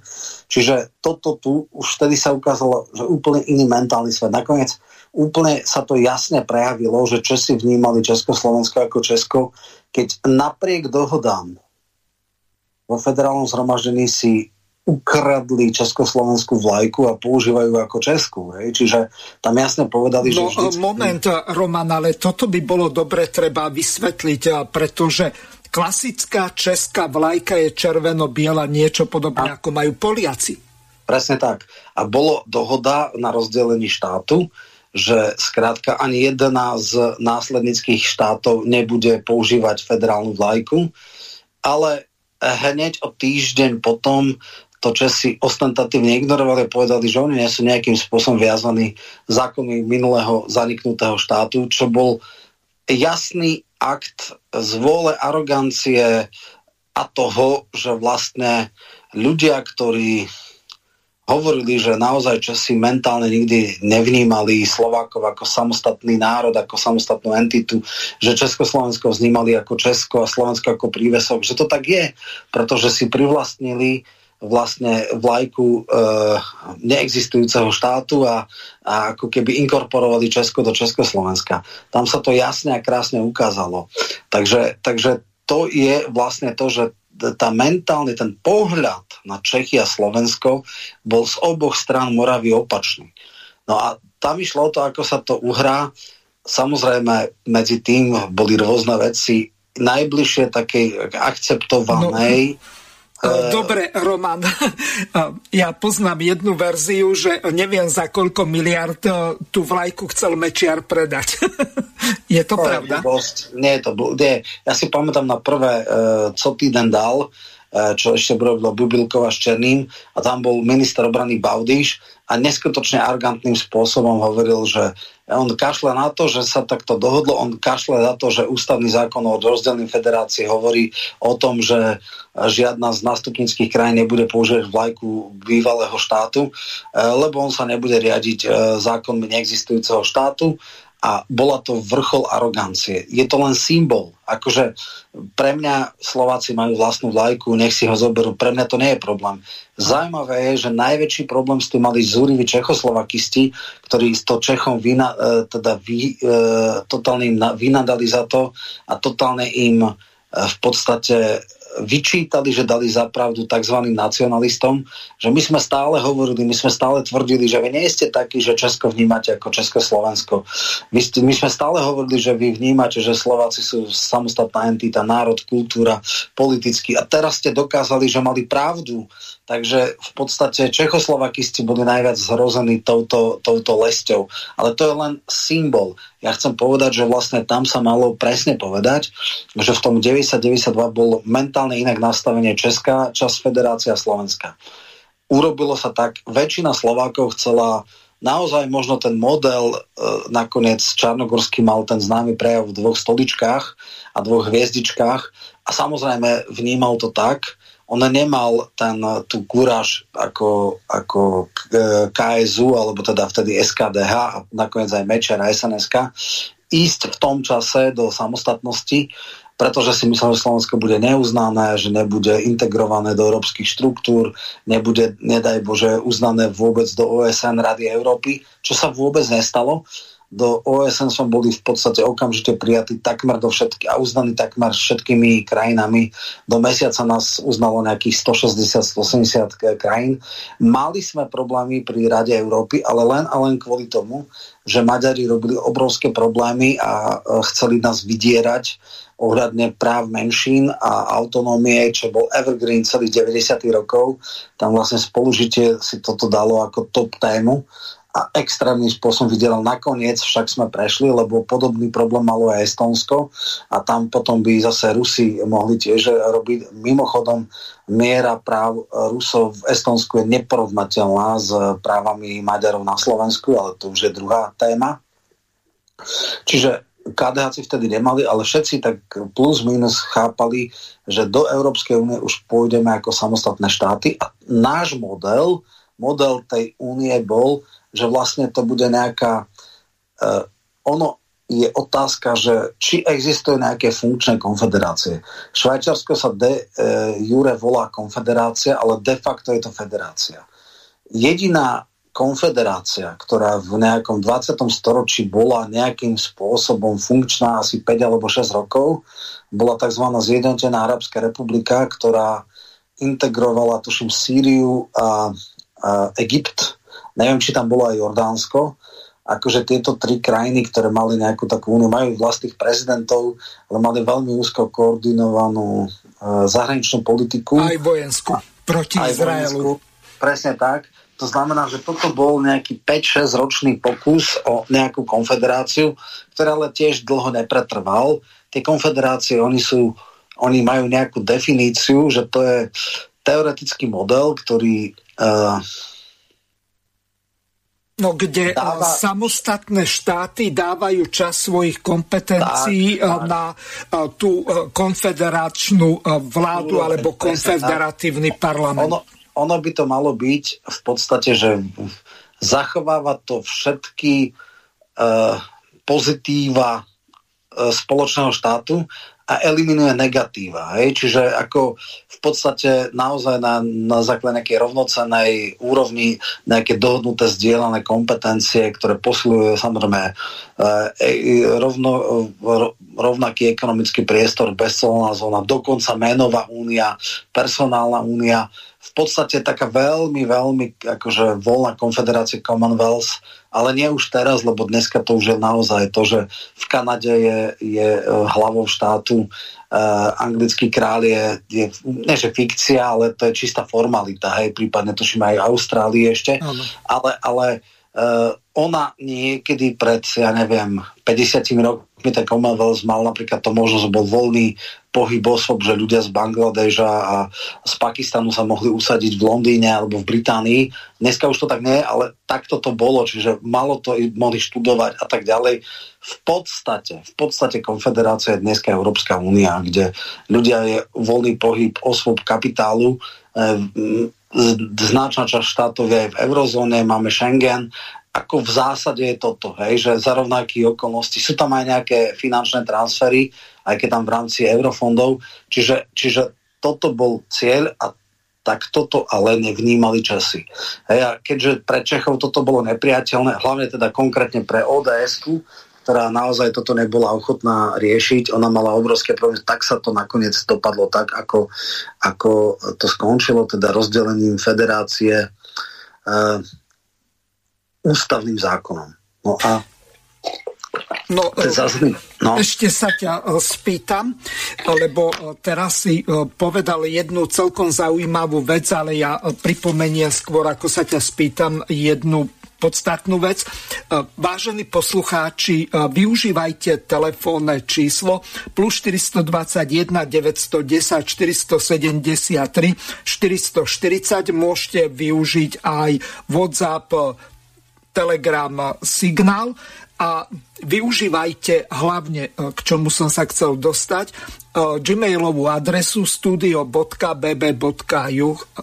zavináč gmail.com No a e, teraz tá moja otázka Ehm, smeruje k tomu, dobre by bolo, keď si sa zmienil, že do určitej miery Európska únia funguje ako konfederácia, že by si vysvetlil ten systém tej subsidiarity, a eh, druhá podotázka je tá, ak si pamätáš, že asi pred nejakými dvomi, tromi rokmi ten skrachovaný knihovník Schulz dobre si pamätám, e, ktorý bol aj eurokomisárom, e, pardon, predsedom Európskej komisie, tak on sa vyjadril na zjazde SPD, že oni donútia členské e, krajiny, najmä tieto východné, k tomu, aby sa federalizovala Európska únia.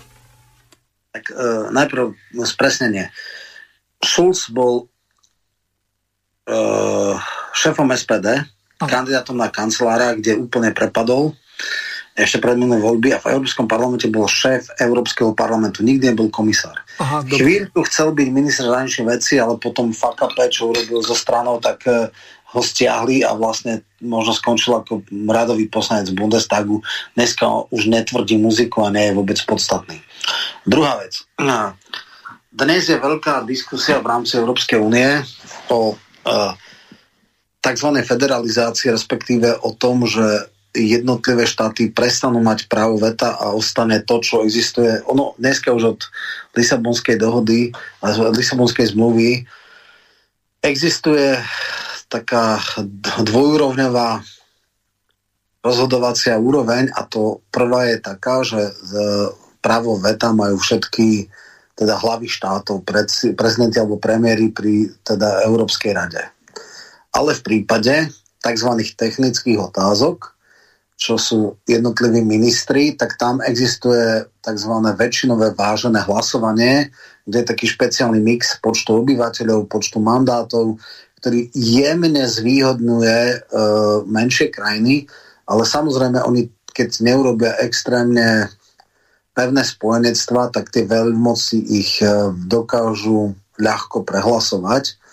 A taký najvýraznejším príkladom toho boli kvóty keďže Uh, na migrantov, ty myslíš? Áno, áno, áno. Kvóty na migrantov, rozdeľovanie.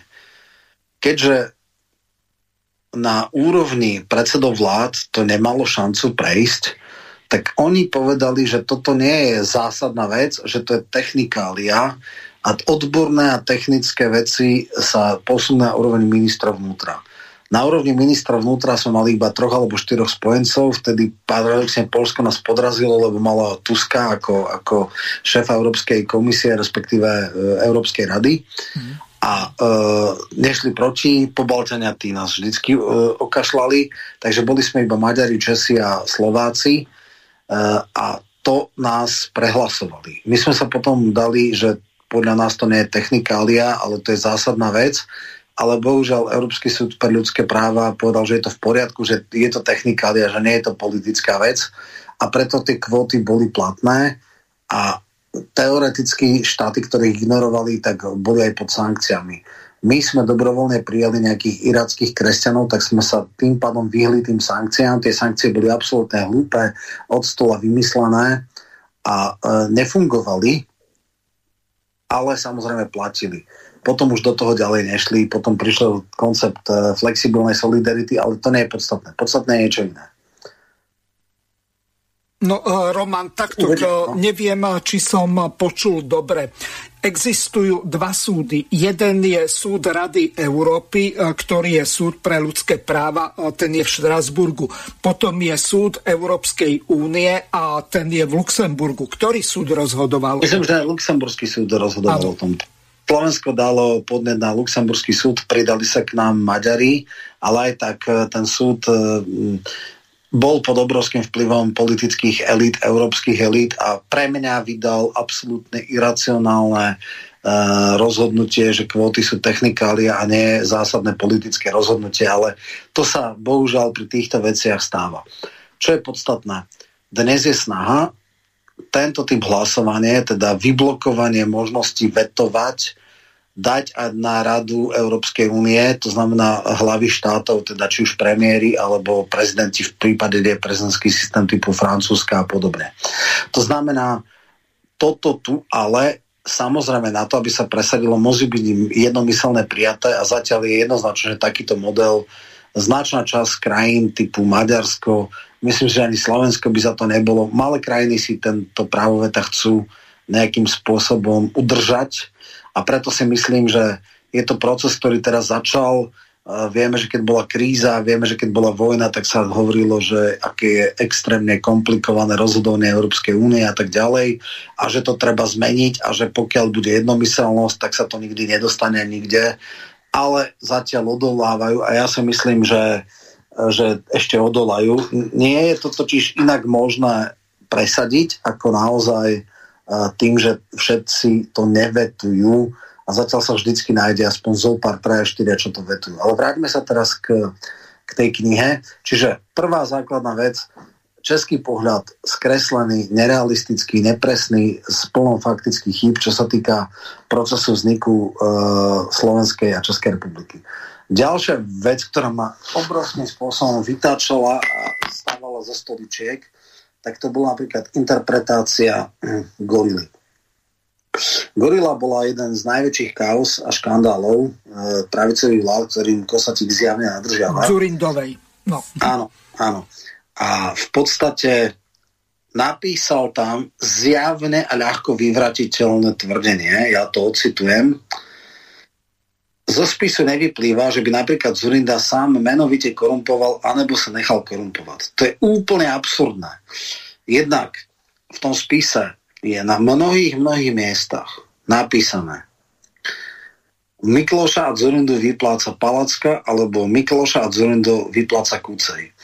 Obaja boli pokladníkmi SDK, respektíve SDKU, a o prepojení týchto ľudí tam nie je pochyb, ich nominanti.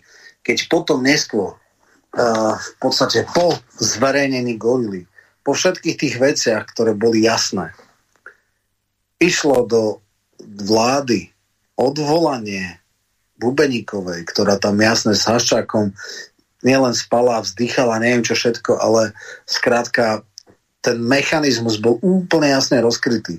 Tak po tomto všetkom, keď celý národ si to mohol prečítať, čo tam sa páchalo na Fonde národného majetku, ju mali odvolať, tak všetci poslan, teda všetci ministri, lebo vláda to menovala, SDK s výnimkou Radičovej, ktorá už verejne deklarovala, že odchádza, hlasovali za jej zotrvanie o funkcii. To je podľa mňa absolútny škandál. A ďalší úplne zásadný škandál bol ten, že, že v podstate dodnes absolútnym spôsobom popiera zjavnú vec, tie veci, ktoré tam fungovali, aké sa provízie dávali. E, to, to jednoducho zjavne jednoznačne tá, ten prepis aj audiozáznamu, aj teda tý, písomný prepis hovorí o tom, že Zurinda priamo a osobne spolu s Miklošom profitovali na rozkrádaní majetku, na privatizácii, že brali percentá, tak ako ďalší členovia prezidia Fondu národného majetku. Hovorili sa tam presné sumy. Ako do gorily sme mali taký všeobecný pocit, že pri privatizácii sa robia neprávosti, že sa tam nejak kradne, že sa tam zvýhodňujú niektorí privatizári a tak ďalej. Ale bolo to len také všeobecné. Gorila dara všetkým týmto veciam. Tváre, mena, financie, sumy. A je úplne absurdné po tom všetkom, čo sa napísalo o Gorile, po tom, čo bol zverejnený prepis, čo bol Nicholsonom zverejnený komentovaný prepis, ktorý dával veci do kontextov. Aby človek, ktorý píše o Gorile, napísal takú absurdnú vetu, že áno, no dialo sa to asi za Zorindu, ale on mo to možno ani nevedel, a nejakým spôsobom z toho neprofitoval. To je absurdné. To je úplne absurdné. Toto nemôže napísať, to by už no, ani... Tak hádam, to nebol historik, to bol politický komentátor. Ani to nie. Ja si myslím, že toto by si ani Todova nedovolili napísať. To je, to je propagandista, doslova, nie že, že komentátor, hej. Takže ja, ja len ocitujem niektoré veci, lebo fakt, akože Vytáča ťa to. Vytáča ma to, lebo ak takýmto spôsobom menej zorientovaný český čitateľ, lebo to bolo v češtine kniha, Áno. tak to vnímajú Slovensko, tak ju vnímajú strašne skarikované. Hej, takže e, len príklad. E, v podstate dneska Gabo Palacka, bývalý pokladník SDK, nikdy nepodnikal. Vždycky bol v verejných službách a dnes vlastní vilu v hodnote vyše 2 miliónov eur. To je úplne absurdné, to nikdy nemohol mať z legálnych príjmov. No počkaj, len teraz e, rozdiel je, keď ju nadobudol povedzme v 90. rokoch a 10 alebo 15 násobne sa zvýšili ceny nehnuteľnosti, najmä vo veľkých mestách to, to je síce pekné, ale on to z, získal niekedy na prelome milénií a tá vila nikdy v čase nadobudnutia absolútnym spôsobom nezohľadňovala jeho legálne príjmy. Hej. E, okrem toho... Čiže e, to bolo niečo také ako v prípade Malchárka, ktorý bol automobilový pretekár, nie jazdec v Formule 1, e, kde e, sa zarábajú slušné peniaze, ale len automobilový e, pretekár, ktorý nikdy nemohol zarobiť milióny. Ešte pozor. Novinári spočítali e, po analýze a vypočutí gorily, koľko na províziách konkrétne osoba Malcharenka získala a narátali 10 miliónov eur, 300 miliónov korún. Mm-hmm. Čiže Malcharek jednoznačne dostal 10 miliónov. To je, to je úplný nonsens.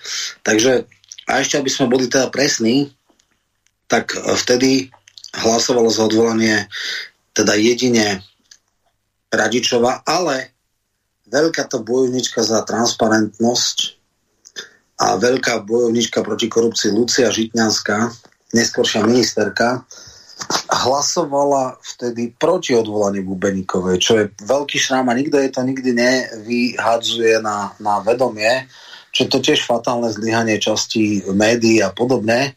Toto je temná stránka. Áno, ja som vtedy písal komentár a povedal som, Radičová hlasovala za odvolanie, lebo politiky končí, Šib, e, Žitňanská hlasovala za zotrvanie, lebo zostáva, je fakt. A niekedy to nadinterpretujú, že tesne pred voľbami povedala, že keď bude mať viac preferenčákov ako Zurinda, tak ho vyzve a bude v podstate kandidovať na post predsedničku SDKU. Nakoniec sa to aj stalo, ale Zurinda v snahe zachrániť si zadok podporil uh, Freša a to bola tá najhoršia zo strany SDK možnosť, pretože vieme, že Frešo skončil s preferenciami nie že ako plnotučné mlieko, ale ako nízkotučné 0,28. Takže, takže dobre, aspoň jednu dobrú vec Nevdojak urobil, že v no snahe... No nie o, nízkotučné, to má 1,5%, toto je tak, servátka.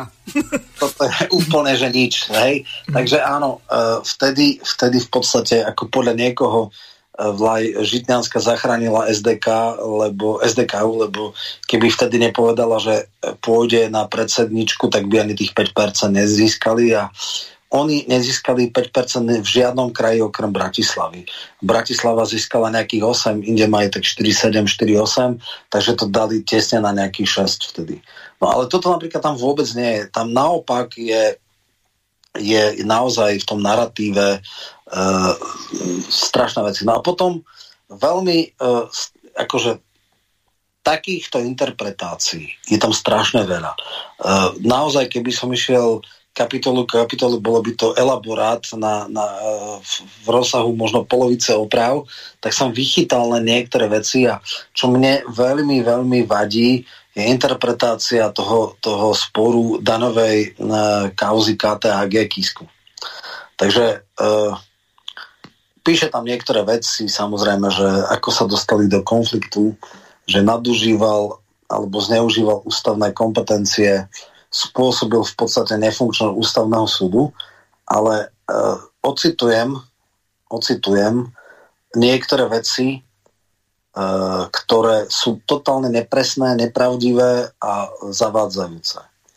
Takže pre poslucháčov, ktorí nemusia byť úplne zorientovaní, KTAG je kauza, kedy si Kiska náklady na kampaň, prezidentskú kampaň, dával do firemného účtovníctva. Do firemného účtovníctva, do nákladov firmy, ktorá s tým nemala, ale že absolútne žiaden akože v predmete činnosti. Mm. Robil to preto, aby si teda znižil daňový základ. Hej, optimalizoval brutálnym spôsobom. Áno, áno, úplne, že nahlúváta. Mm-hmm nebolo to, uh, on hovoril, že krátenie dane v, v úrovni 3 miliónov. Tak sorry, bolo to 9 miliónov. Čiže trikrát toľko, hej, čiže už tá nepresná vec, e, 300, bolo to 300 tisíc eur. A zavadzajúce jeho tvrdenie, že finančný úrad po zistení tejto skutočnosti, tam bolo tuším 18 opravných uh, daňových priznaní, Dan domežil, Kiska daň doplatil a tým trestnosť činu zanikla toto by platilo, keby v tom istom čase nebola veľmi podobná kauza. Baštrnáková kauza. Presne tak. Mm. A, a ono predtým existoval inštitút tzv. účinnej ľútosti, kedy takíto daňoví podvodníci mohli zaplatiť teda ten nedoplatok plus ešte nejakú sankciu a trestnosť toho bola zahladená. Lenže v tom čase vznikla už besná hysteria proti Baštrnákovi a všelijakým tým ľudia okolo bodovcov a účelovo sa menil zákon, ktorý neumožnil pri vedomých daňových trestných činoch len účinnú ľutosť, ale na, e, nútil alebo donútil aj teda e, zmenil tie sadzby a v podstate išiel k tomu, že za takéto veľké a masívne daňové uniky musí byť nepodmienečný trest. No, to znamená, že zase to nie je pravda. Ukázalo sa, že kauza KTAG vôbec, ale vôbec nebola vykonštruovaná, že bola veľmi reálna. Po zmene vlády nie len, že neodvolali toho vyšetrovateľa, ale naopak ho povýšili. Tá kauza ešte nie je rozhodnutá. V apríli malo byť pojednávanie, ale tesne predtým náhle a nečakane odišiel sudca do dôchodku alebo odišiel z justície, teda minimálne zo súdnictva. A teda naštuduje to nový sudca, ktorý musí obrovskú materiu e, k tejto kauze naštudovať.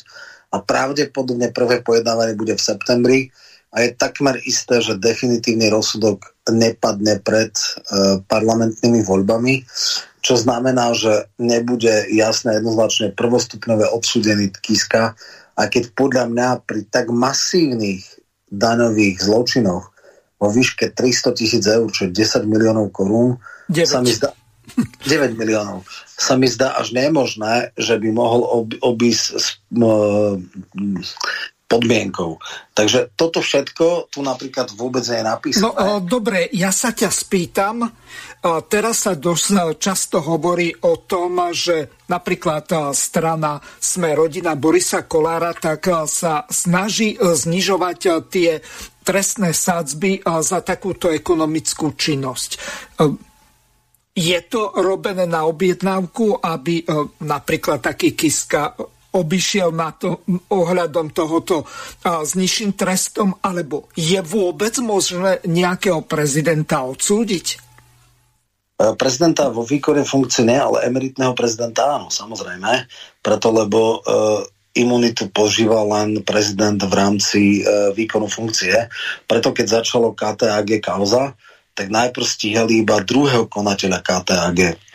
Ale potom, keď sa zistilo, tie nekonečne trapné výhovorky, že to ako účtovníčka niečo urobila a on to vôbec nevie.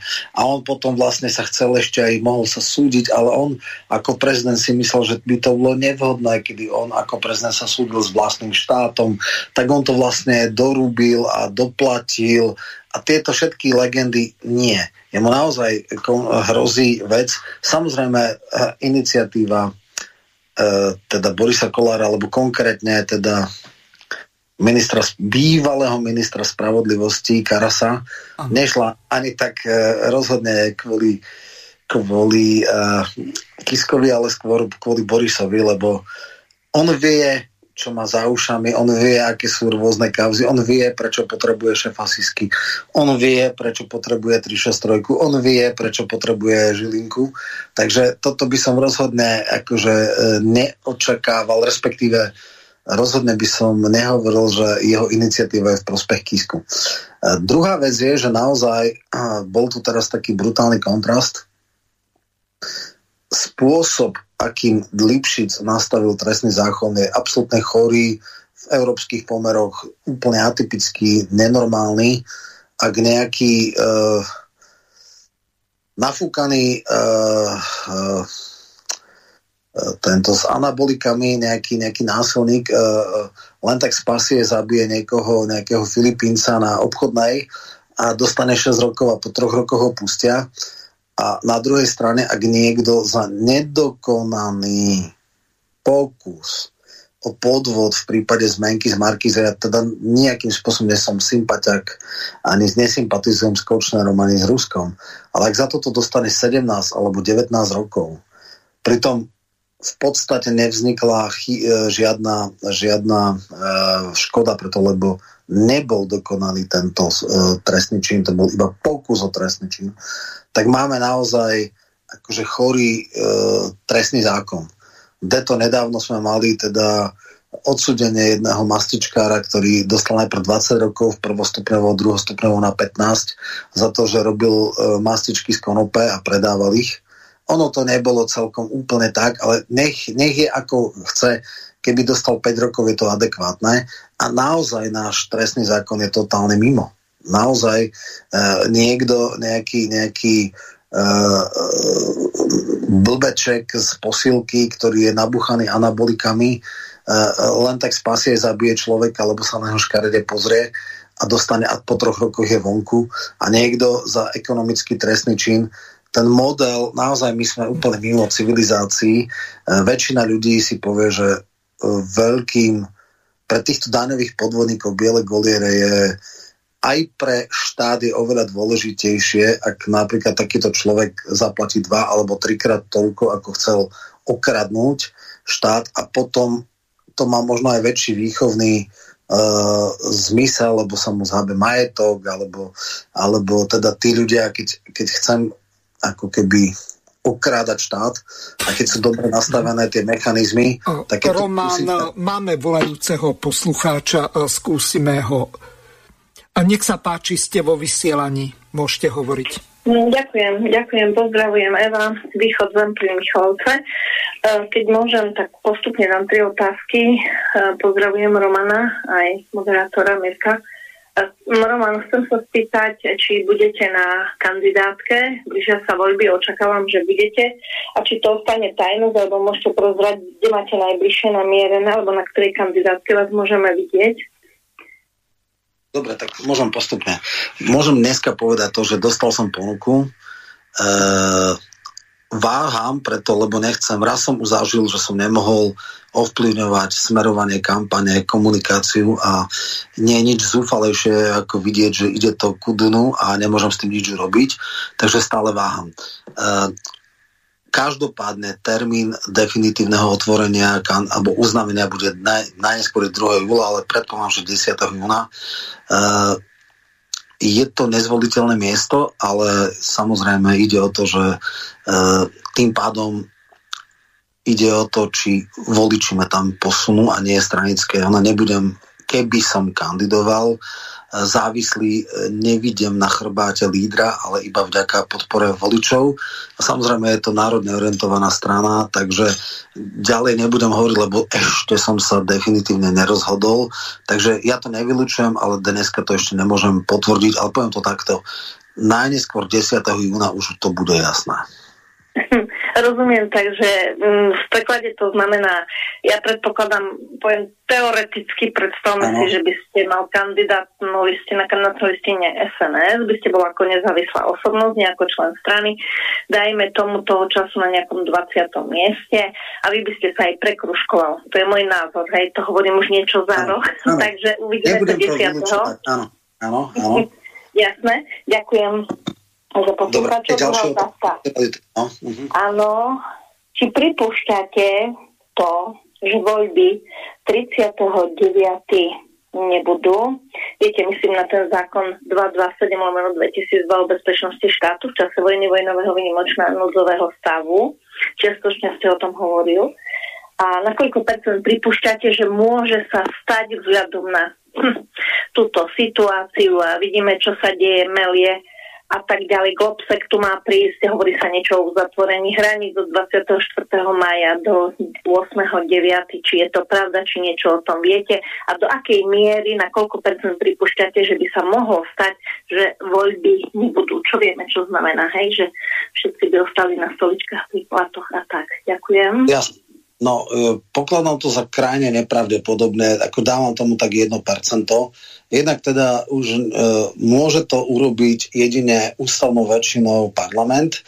Ten je tak rozbitý, že ústavnú väčšinu na niečo také sa podľa mňa nebude mať. Oni sú zbabelci, toto neurobia. Vláda nemá šancu zrušiť voľby. E, vojnový stav je krajne nepredpokladať. To, že je vojna u nášho suseda, neznamená, že je u nás vojna a to nie je také jednoduché. Uh, ja hovorím, hlboko, hlboko to nepredpokladám. Myslím si, že 30. septembra voľby budú a samozrejme, že budú krajine neférové, ale, ale akt zrátavania hlasom bude v poriadku. Väčšina strán si bude robiť paralelné ščítania.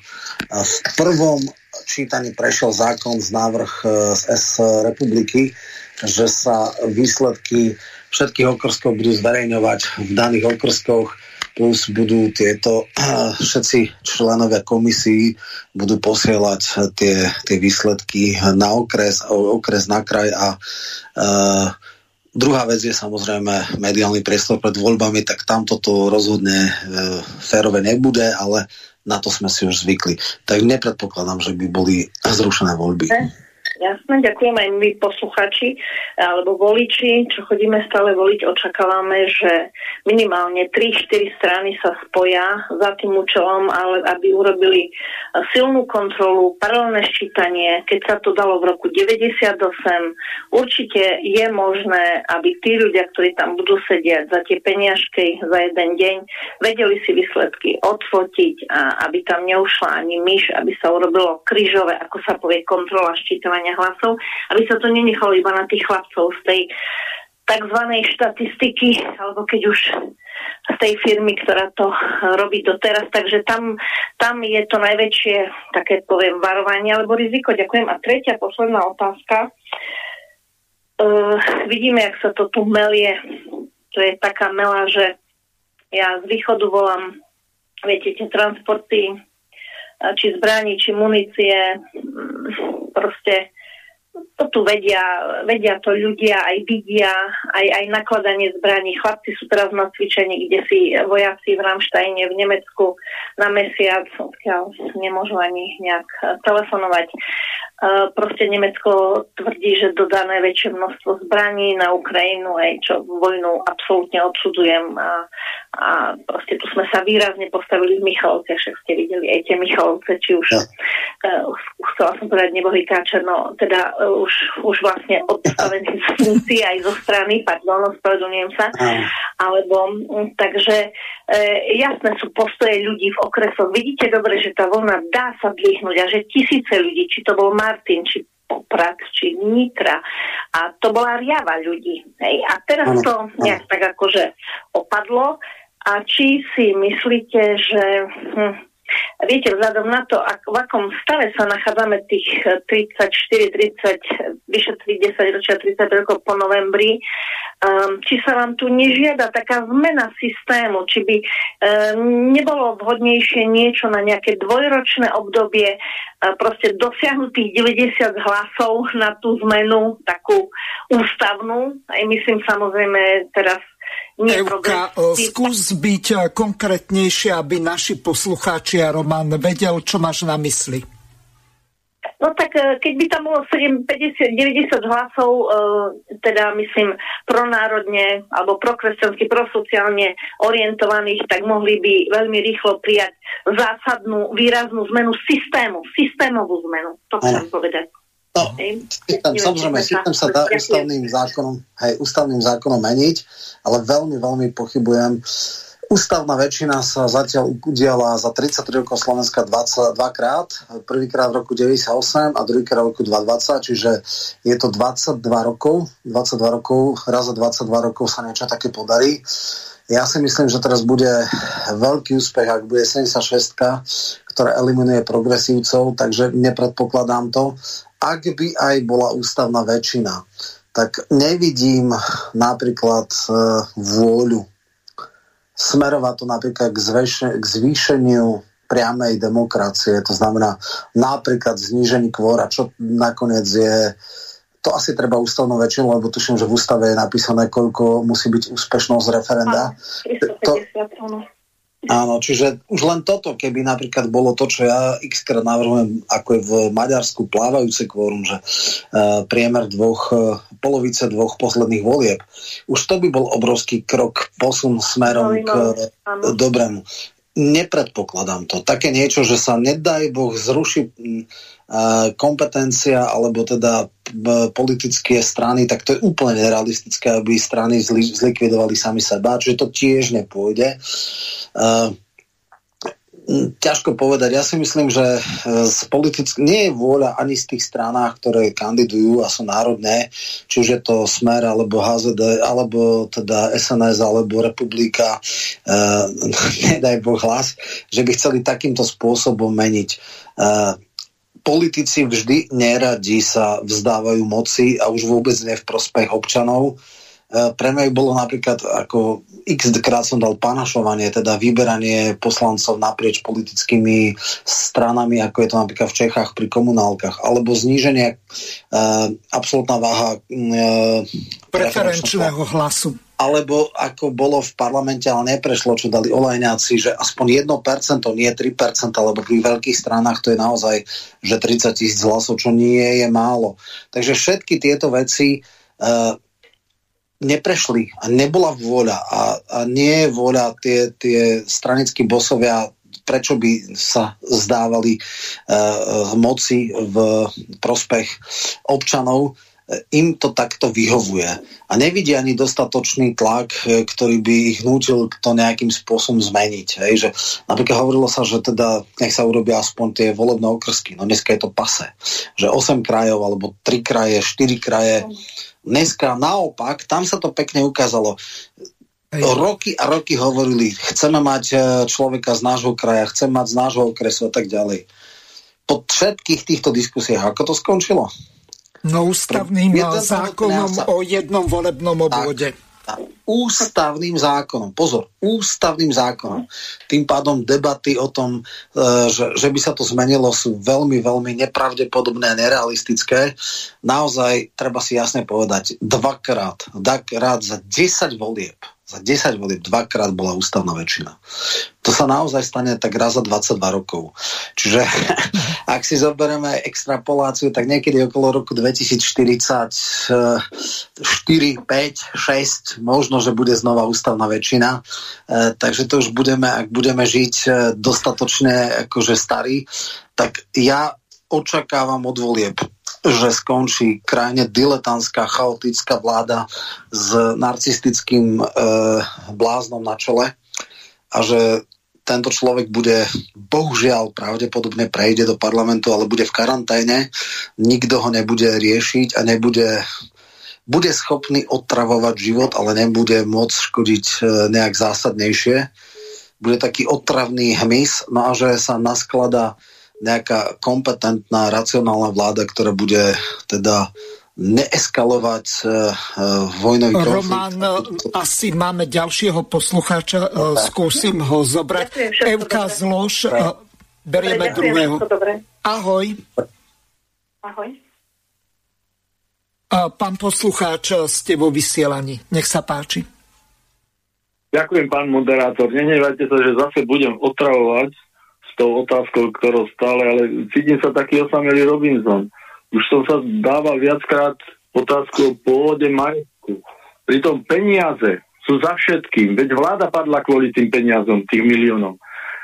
Čo, keby tak trošku analytickejšie a hlbšie a nielen tak povrchne, ako povie pán Michálko, ktorého strašne uznávam, ščítaný, rozhľadený človek, že e, je to podstata kapitalizmu, alebo že tí percentá e, nedokázaného alebo e, krivého majetku zašpineného je princíp kapitalizmu. Ale analyticky tak obširne ako doteraz povedal niečo o tom zákone, ak by sa mal zmeniť, aby bol účinný, pretože nikto nebol zatiaľ stíhaný len z titulu nedokázaného majetku, že tam má nejaké príjmy, ktoré sú není za odved- s odvedenými daňami. Jako mohol treba ten roháč v Leviciach, či kde, či v Seredi, či kde to bolo, e, postaviť si postaviť si za vraždy nájomné e, ten zámok. A to sa na to dívali Mečiar, Adam, díval sa na to tento Fico a nič. To je ako, že čo ukázal, že bol kominár vymedal komíny, aké. Tak preto sa na to pýtam, nech mi nepovie, že ten zákon je účinný, alebo že už je od roku 2016. Pán Mečiar mi posledne odpovedal na to, že skutočne Fico to chcel nejako rýchlo, rýchlo, neúčinný. Aj ústavný súd sa k tomu zle vyjadril, že nie je nejako v rozpore v niečom alebo neúčinný. A nakoniec sa to prešlo takým mlčaním dostratená. A teraz, keď som to dal e, aj Zdaňkovi, aj e, tomu z republiky, šéfovi, no. Uhríkovi. Koho? Ešte raz? Uhríkovi. No, dobre. Tak tiež tak povedali, akože no a čo s tým furt otravuješ? Pritom je to, ja ti vám poviem, je to, by to mal byť ústavný zákon a veľmi razantný. To by všetko zachránilo, aj mafiánske tieto siete by sa nevytvárali. Nikto by to, keď nemôžete realizovať nakradnuté, tak ani nejdete do toho. Tak prosím vás, Ako to bolo vtedy s tým Ficom trochu z histórie a ako by sa to dalo. Vážne tí ľudia to chcú aj Matovič, však aj ten by mohol, veď aj on povedal, že donesie tie e, francúzske vily za nezdanené peniaze. Hej, teda, to, to, to je najväčšia no. lož, akú robil, to je absolútne mimo. Jasné. No, to všetci hovoria aj o hmotnej zodpovednosti. No dobre, e, po jednom. Roman, ideš e, teraz a potom dobre. pán poslucháč. No máme už posledný 10. Dobre, takže skúsim. Uh, prvá základná vec. V politike je strašne veľa ľudí, ktorým to nevyhovuje a teda tie zákony o konflikte záujmov aj o preukazovaní majetku sú také, aj o daňových priznaniach sú také úplne, že bez zube.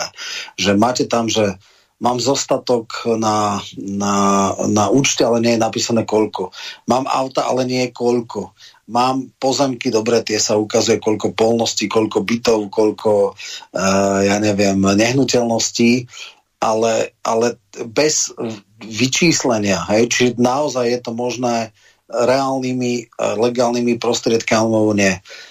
Teoreticky samozrejme je, je zákon o prepadnutí majetku, dokonca teraz uh, mal vzniknúť úrad pri ministerstve spravodlivosti, že ktorý by mal e, tie zhabané pozemky, auta, neviem čo spracovať, e, teda spravovať. E, a, a akože riešiť ich majetkovo záležitosti, že keď niečo bude skonfiškované v prospech. Tým, po tých mafiánoch už ako tak ide, už to nie sú celkom 90 tam existuje prepadnutie majetku, ale samozrejme je to komplikované v prípade, e, keď si to hodia na rodinného príslušníka. Viem, že teraz je obrovský kauza Baštrnák, že tesne predtým to prepísal na manželku, teraz tam je nejaká správkyňa tej e, jeho majetku, ktorý má byť zablokovaný, nie je jeho, e, chcú ju odvolať, čiže teoreticky zákony sú, ale nie sú ani zďaleka tak účinné a dajú sa obchádzať. Mm-hmm. Ja sa obávam, že väčšina politikov, a pokiaľ sú takí ľudia v politike ako Boris Kolár, a jeden z najväčších trekov bolo to, keď som povedal, z akého prostredia on prešiel. On prišiel z prostredia, kde keď by klamal, tak by už nežil. Jednoducho tam mohol raz oklamať a potom by už nebol. Princíp omerty. Presne tak, alebo princíp mafiánstva, že skrátka všetci jeho spolu e, kamaráti z Mokrej štvrte sú buď mŕtvi alebo v base, hej, a on je predseda parlamentu. Že, ale on určite nebude mať záujem na tom, aby bolo kryštáľovo čisté, priehľadné majetky, na kdekom to je. Čiže toto je väčší boj všade v západnej Európe, v kapitalizme to tak je, že ľudia pri moci si uliali a dávajú na skryté firmy, na schránkové a tak ďalej. Keď bola Panama Papers, tam sa kvanta západných e, prominentov ukázalo, že sa tam ulievali do daňových rajov peniaze, ktoré samozrejme boli nezdanené, nelegálne, alebo lichtensteinské tiež paper, kde, kde vlastne Nemci tam mali obrovské veci. Čiže toto je bežné a je to súčasťou kapitalizmu. To je princíp chamtivosti a čím si chamtivejší, a ten Gordon Gecko to jasne povedal. Či bude zákon... Áno. Áno, tak pán poslucháč, no, teraz vy. Len, No len malú ložku, zase to, e, tá analýza ide k tomu, že akože nič sa nedá, hoďme flintu do žita. Ale predsa aj tá Pavlínka, predsa aj ten roháč, veď e, daňový úrad by mal dať e, výzvu, máte tam miliardový alebo miliónový majetok, ako ste k nemu prišli? Pavlínka, e, prišli ste, nie, že to Mečiar napíše na, e, že vyhrala nejaké, či požičku. No ukážte mi všetko. Však to je také jednoznačne aj nedokonalý zákon, ako aj zákon o politických stranách, že má byť neviem koľko minimálne členov a majú mať nejaké štruktúry. Platí nedokonale, ale platí. A nič sa s tým nerobí. Všetky nás osejú. A, takže musíte byť v opozícii alebo čo. Však ja viem, že e, politici to nechcú, ale, ale e, treba to e, neustále do toho byť. To nie je, že no tak je, je to v tomto e, princípe kapitalizmu. Dobre, ale však sa to dá dokázať. Ukáž, dones mi za dva týždne všetky papiere z toho majetku. A čo je na tom? Dajte mňa do daňového úradu a uvidíte, sám to spravím, bez vzdelania. Poriadok v tom. Ďakujeme e, pánovi poslucháčovi. E, Roman, e, Mám tu jednu ukážku, to je dve minúty času. Vypočujeme si, čo povedal Fico Mečiarovi. Príjemné predpoludne, vítajte pri relácii o 5 minút 12. Dnes bude venovaná dvom témam a to je vstup do NATO a Európskej únie a druhou témou bude predvolebná kampaň rozbiehajúca sa, situácia po voľbách, aká bude koaličná vláda. V štúdiu vítam ministra zahraničných vecí a podpredsedu SDKU Eduarda Kukana. Dobrý deň, prajem. Predsedu HZDS Vladimíra Mečiara. Príjemné poludne. A predsedu Smeru Roberta Fica. Dobrý deň. Dobrý deň páni všetkým. Pán Mečiar, o korupcii má morálne právo hovoriť ten, kto je čistý. Ja sa už veľmi teším na zákon o preukazovaní pôvodu majetku, ako budete vysvetľovať, kde ste vzali 41 miliónov korún na rekonštrukciu domu. Som rád, že ste tam postavili aj tenisový kurt, aj krytý bazén, bude z toho pekný sociálny domov. Ja som o tom presvedčený, že nie ste schopní preukázať ani korunu z toho majetku, čo momentálne máte. Denník sme zverejnil faktúry, že je to 41 miliónov 250 tisíc. Je to možné? Je to, nie je to možné. Neviete? Ja neviem. Vy neviete o vlastných účtoch? Ja neviem, ja ich dneska nedisponujem nimi a nerobil som kontrolu týchto účtov. Pre mňa je to vec, ktorý sa vyjadrovať nebudem, pán redaktor. Môžeme ďalej. Zvyčajne viem, odkade mi prichádza každá tisíc korunáčka a je veľmi ťažko pochopiť, že niekto nevie povedať, skadiaľ prišlo 41 milión 250 tisíc korún. Pán Mečiar, Ale ja to viem, veď som to verejne vyhlásil pre Ste, v kancelárii ani, prezidenta som to verejne vyhlásil. Čo tu vyprávate? Ani raz ste jednoducho neposkytli žiadne vysvetlenie, ako mohol niekto, a ja som v štátnych službách ako vy, ja som od roku 1992, vy ste od roku 1990. Presne viem, aké príjmy majú predsedovia vlád, aké príjmy majú poslanci Národnej rady, ale môžem zagarantovať, že by som musel žiť ako korytnačka 250 rokov, aby som v tejto štátnej službe zarobil toľko peniazí, o ktorých vy teraz hovoríte. Takže, čo na to povedať? Vsi o jasno, ja nenúžne bukvy. Ako času, tak ja môžem za seba povedať. Ano. Ja nemám žiadne nelegálne príjmy, nemám s tým najmenší problém. Bože, ja kto osoba, teba obvinuje? Ale, nie, ja, ja len pre poslucháčov hovorím. Ja ako osoba nemám najmenší problém s prísnym uh, preukazovaním vlastníctva a keď ne, ne, nekorešpondujú e, majetok s reálnymi oficiálnymi príjmami, tak samozrejme som za tvrdé postihy, preverovanie a tak ďalej. Čiže ja, keby som niekedy možno v budúcnosti bol poslanec a bol by takýto prísny návrh, určite ho podporím. Nemám s tým najmenší problém. Druhá vec je, že samozrejme toto je legislatíva ministra spravodlivosti a potom nastane to, čo je politická priechodnosť a viete, môžu aj poslanci dať poslanecký návrh, ale keď získa 10-15 hlasov parlamente, lebo áno, 10-15 sa možno tam nájde čestných ľudí, ktorí naozaj sa nemusia ničoho báť a nikdy z ničoho neprofitovali a išli do toho ako verejná služba, to nebude stačiť.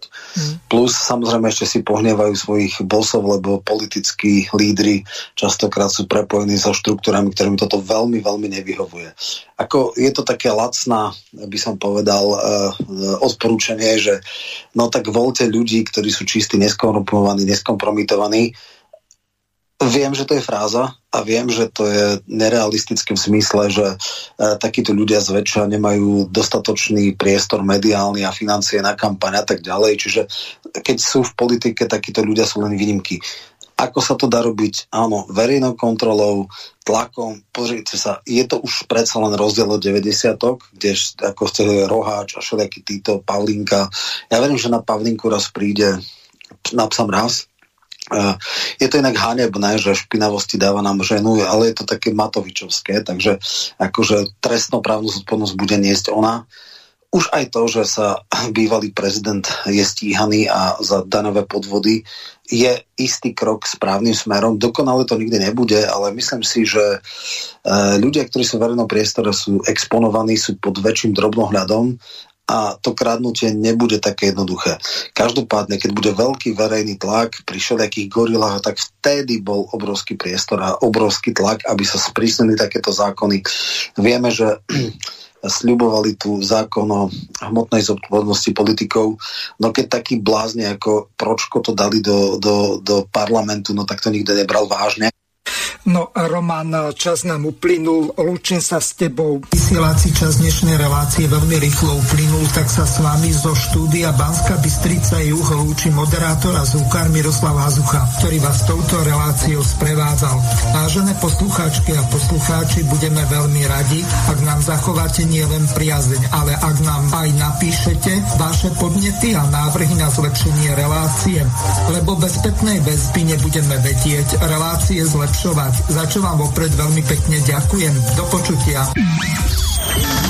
Táto relácia vznikla za podpory dobrovoľných príspevkov našich poslucháčov. I ty sa k ním môžeš pridať. Viac informácií nájdeš na www.slobodnyvysielac.sk Ďakujeme.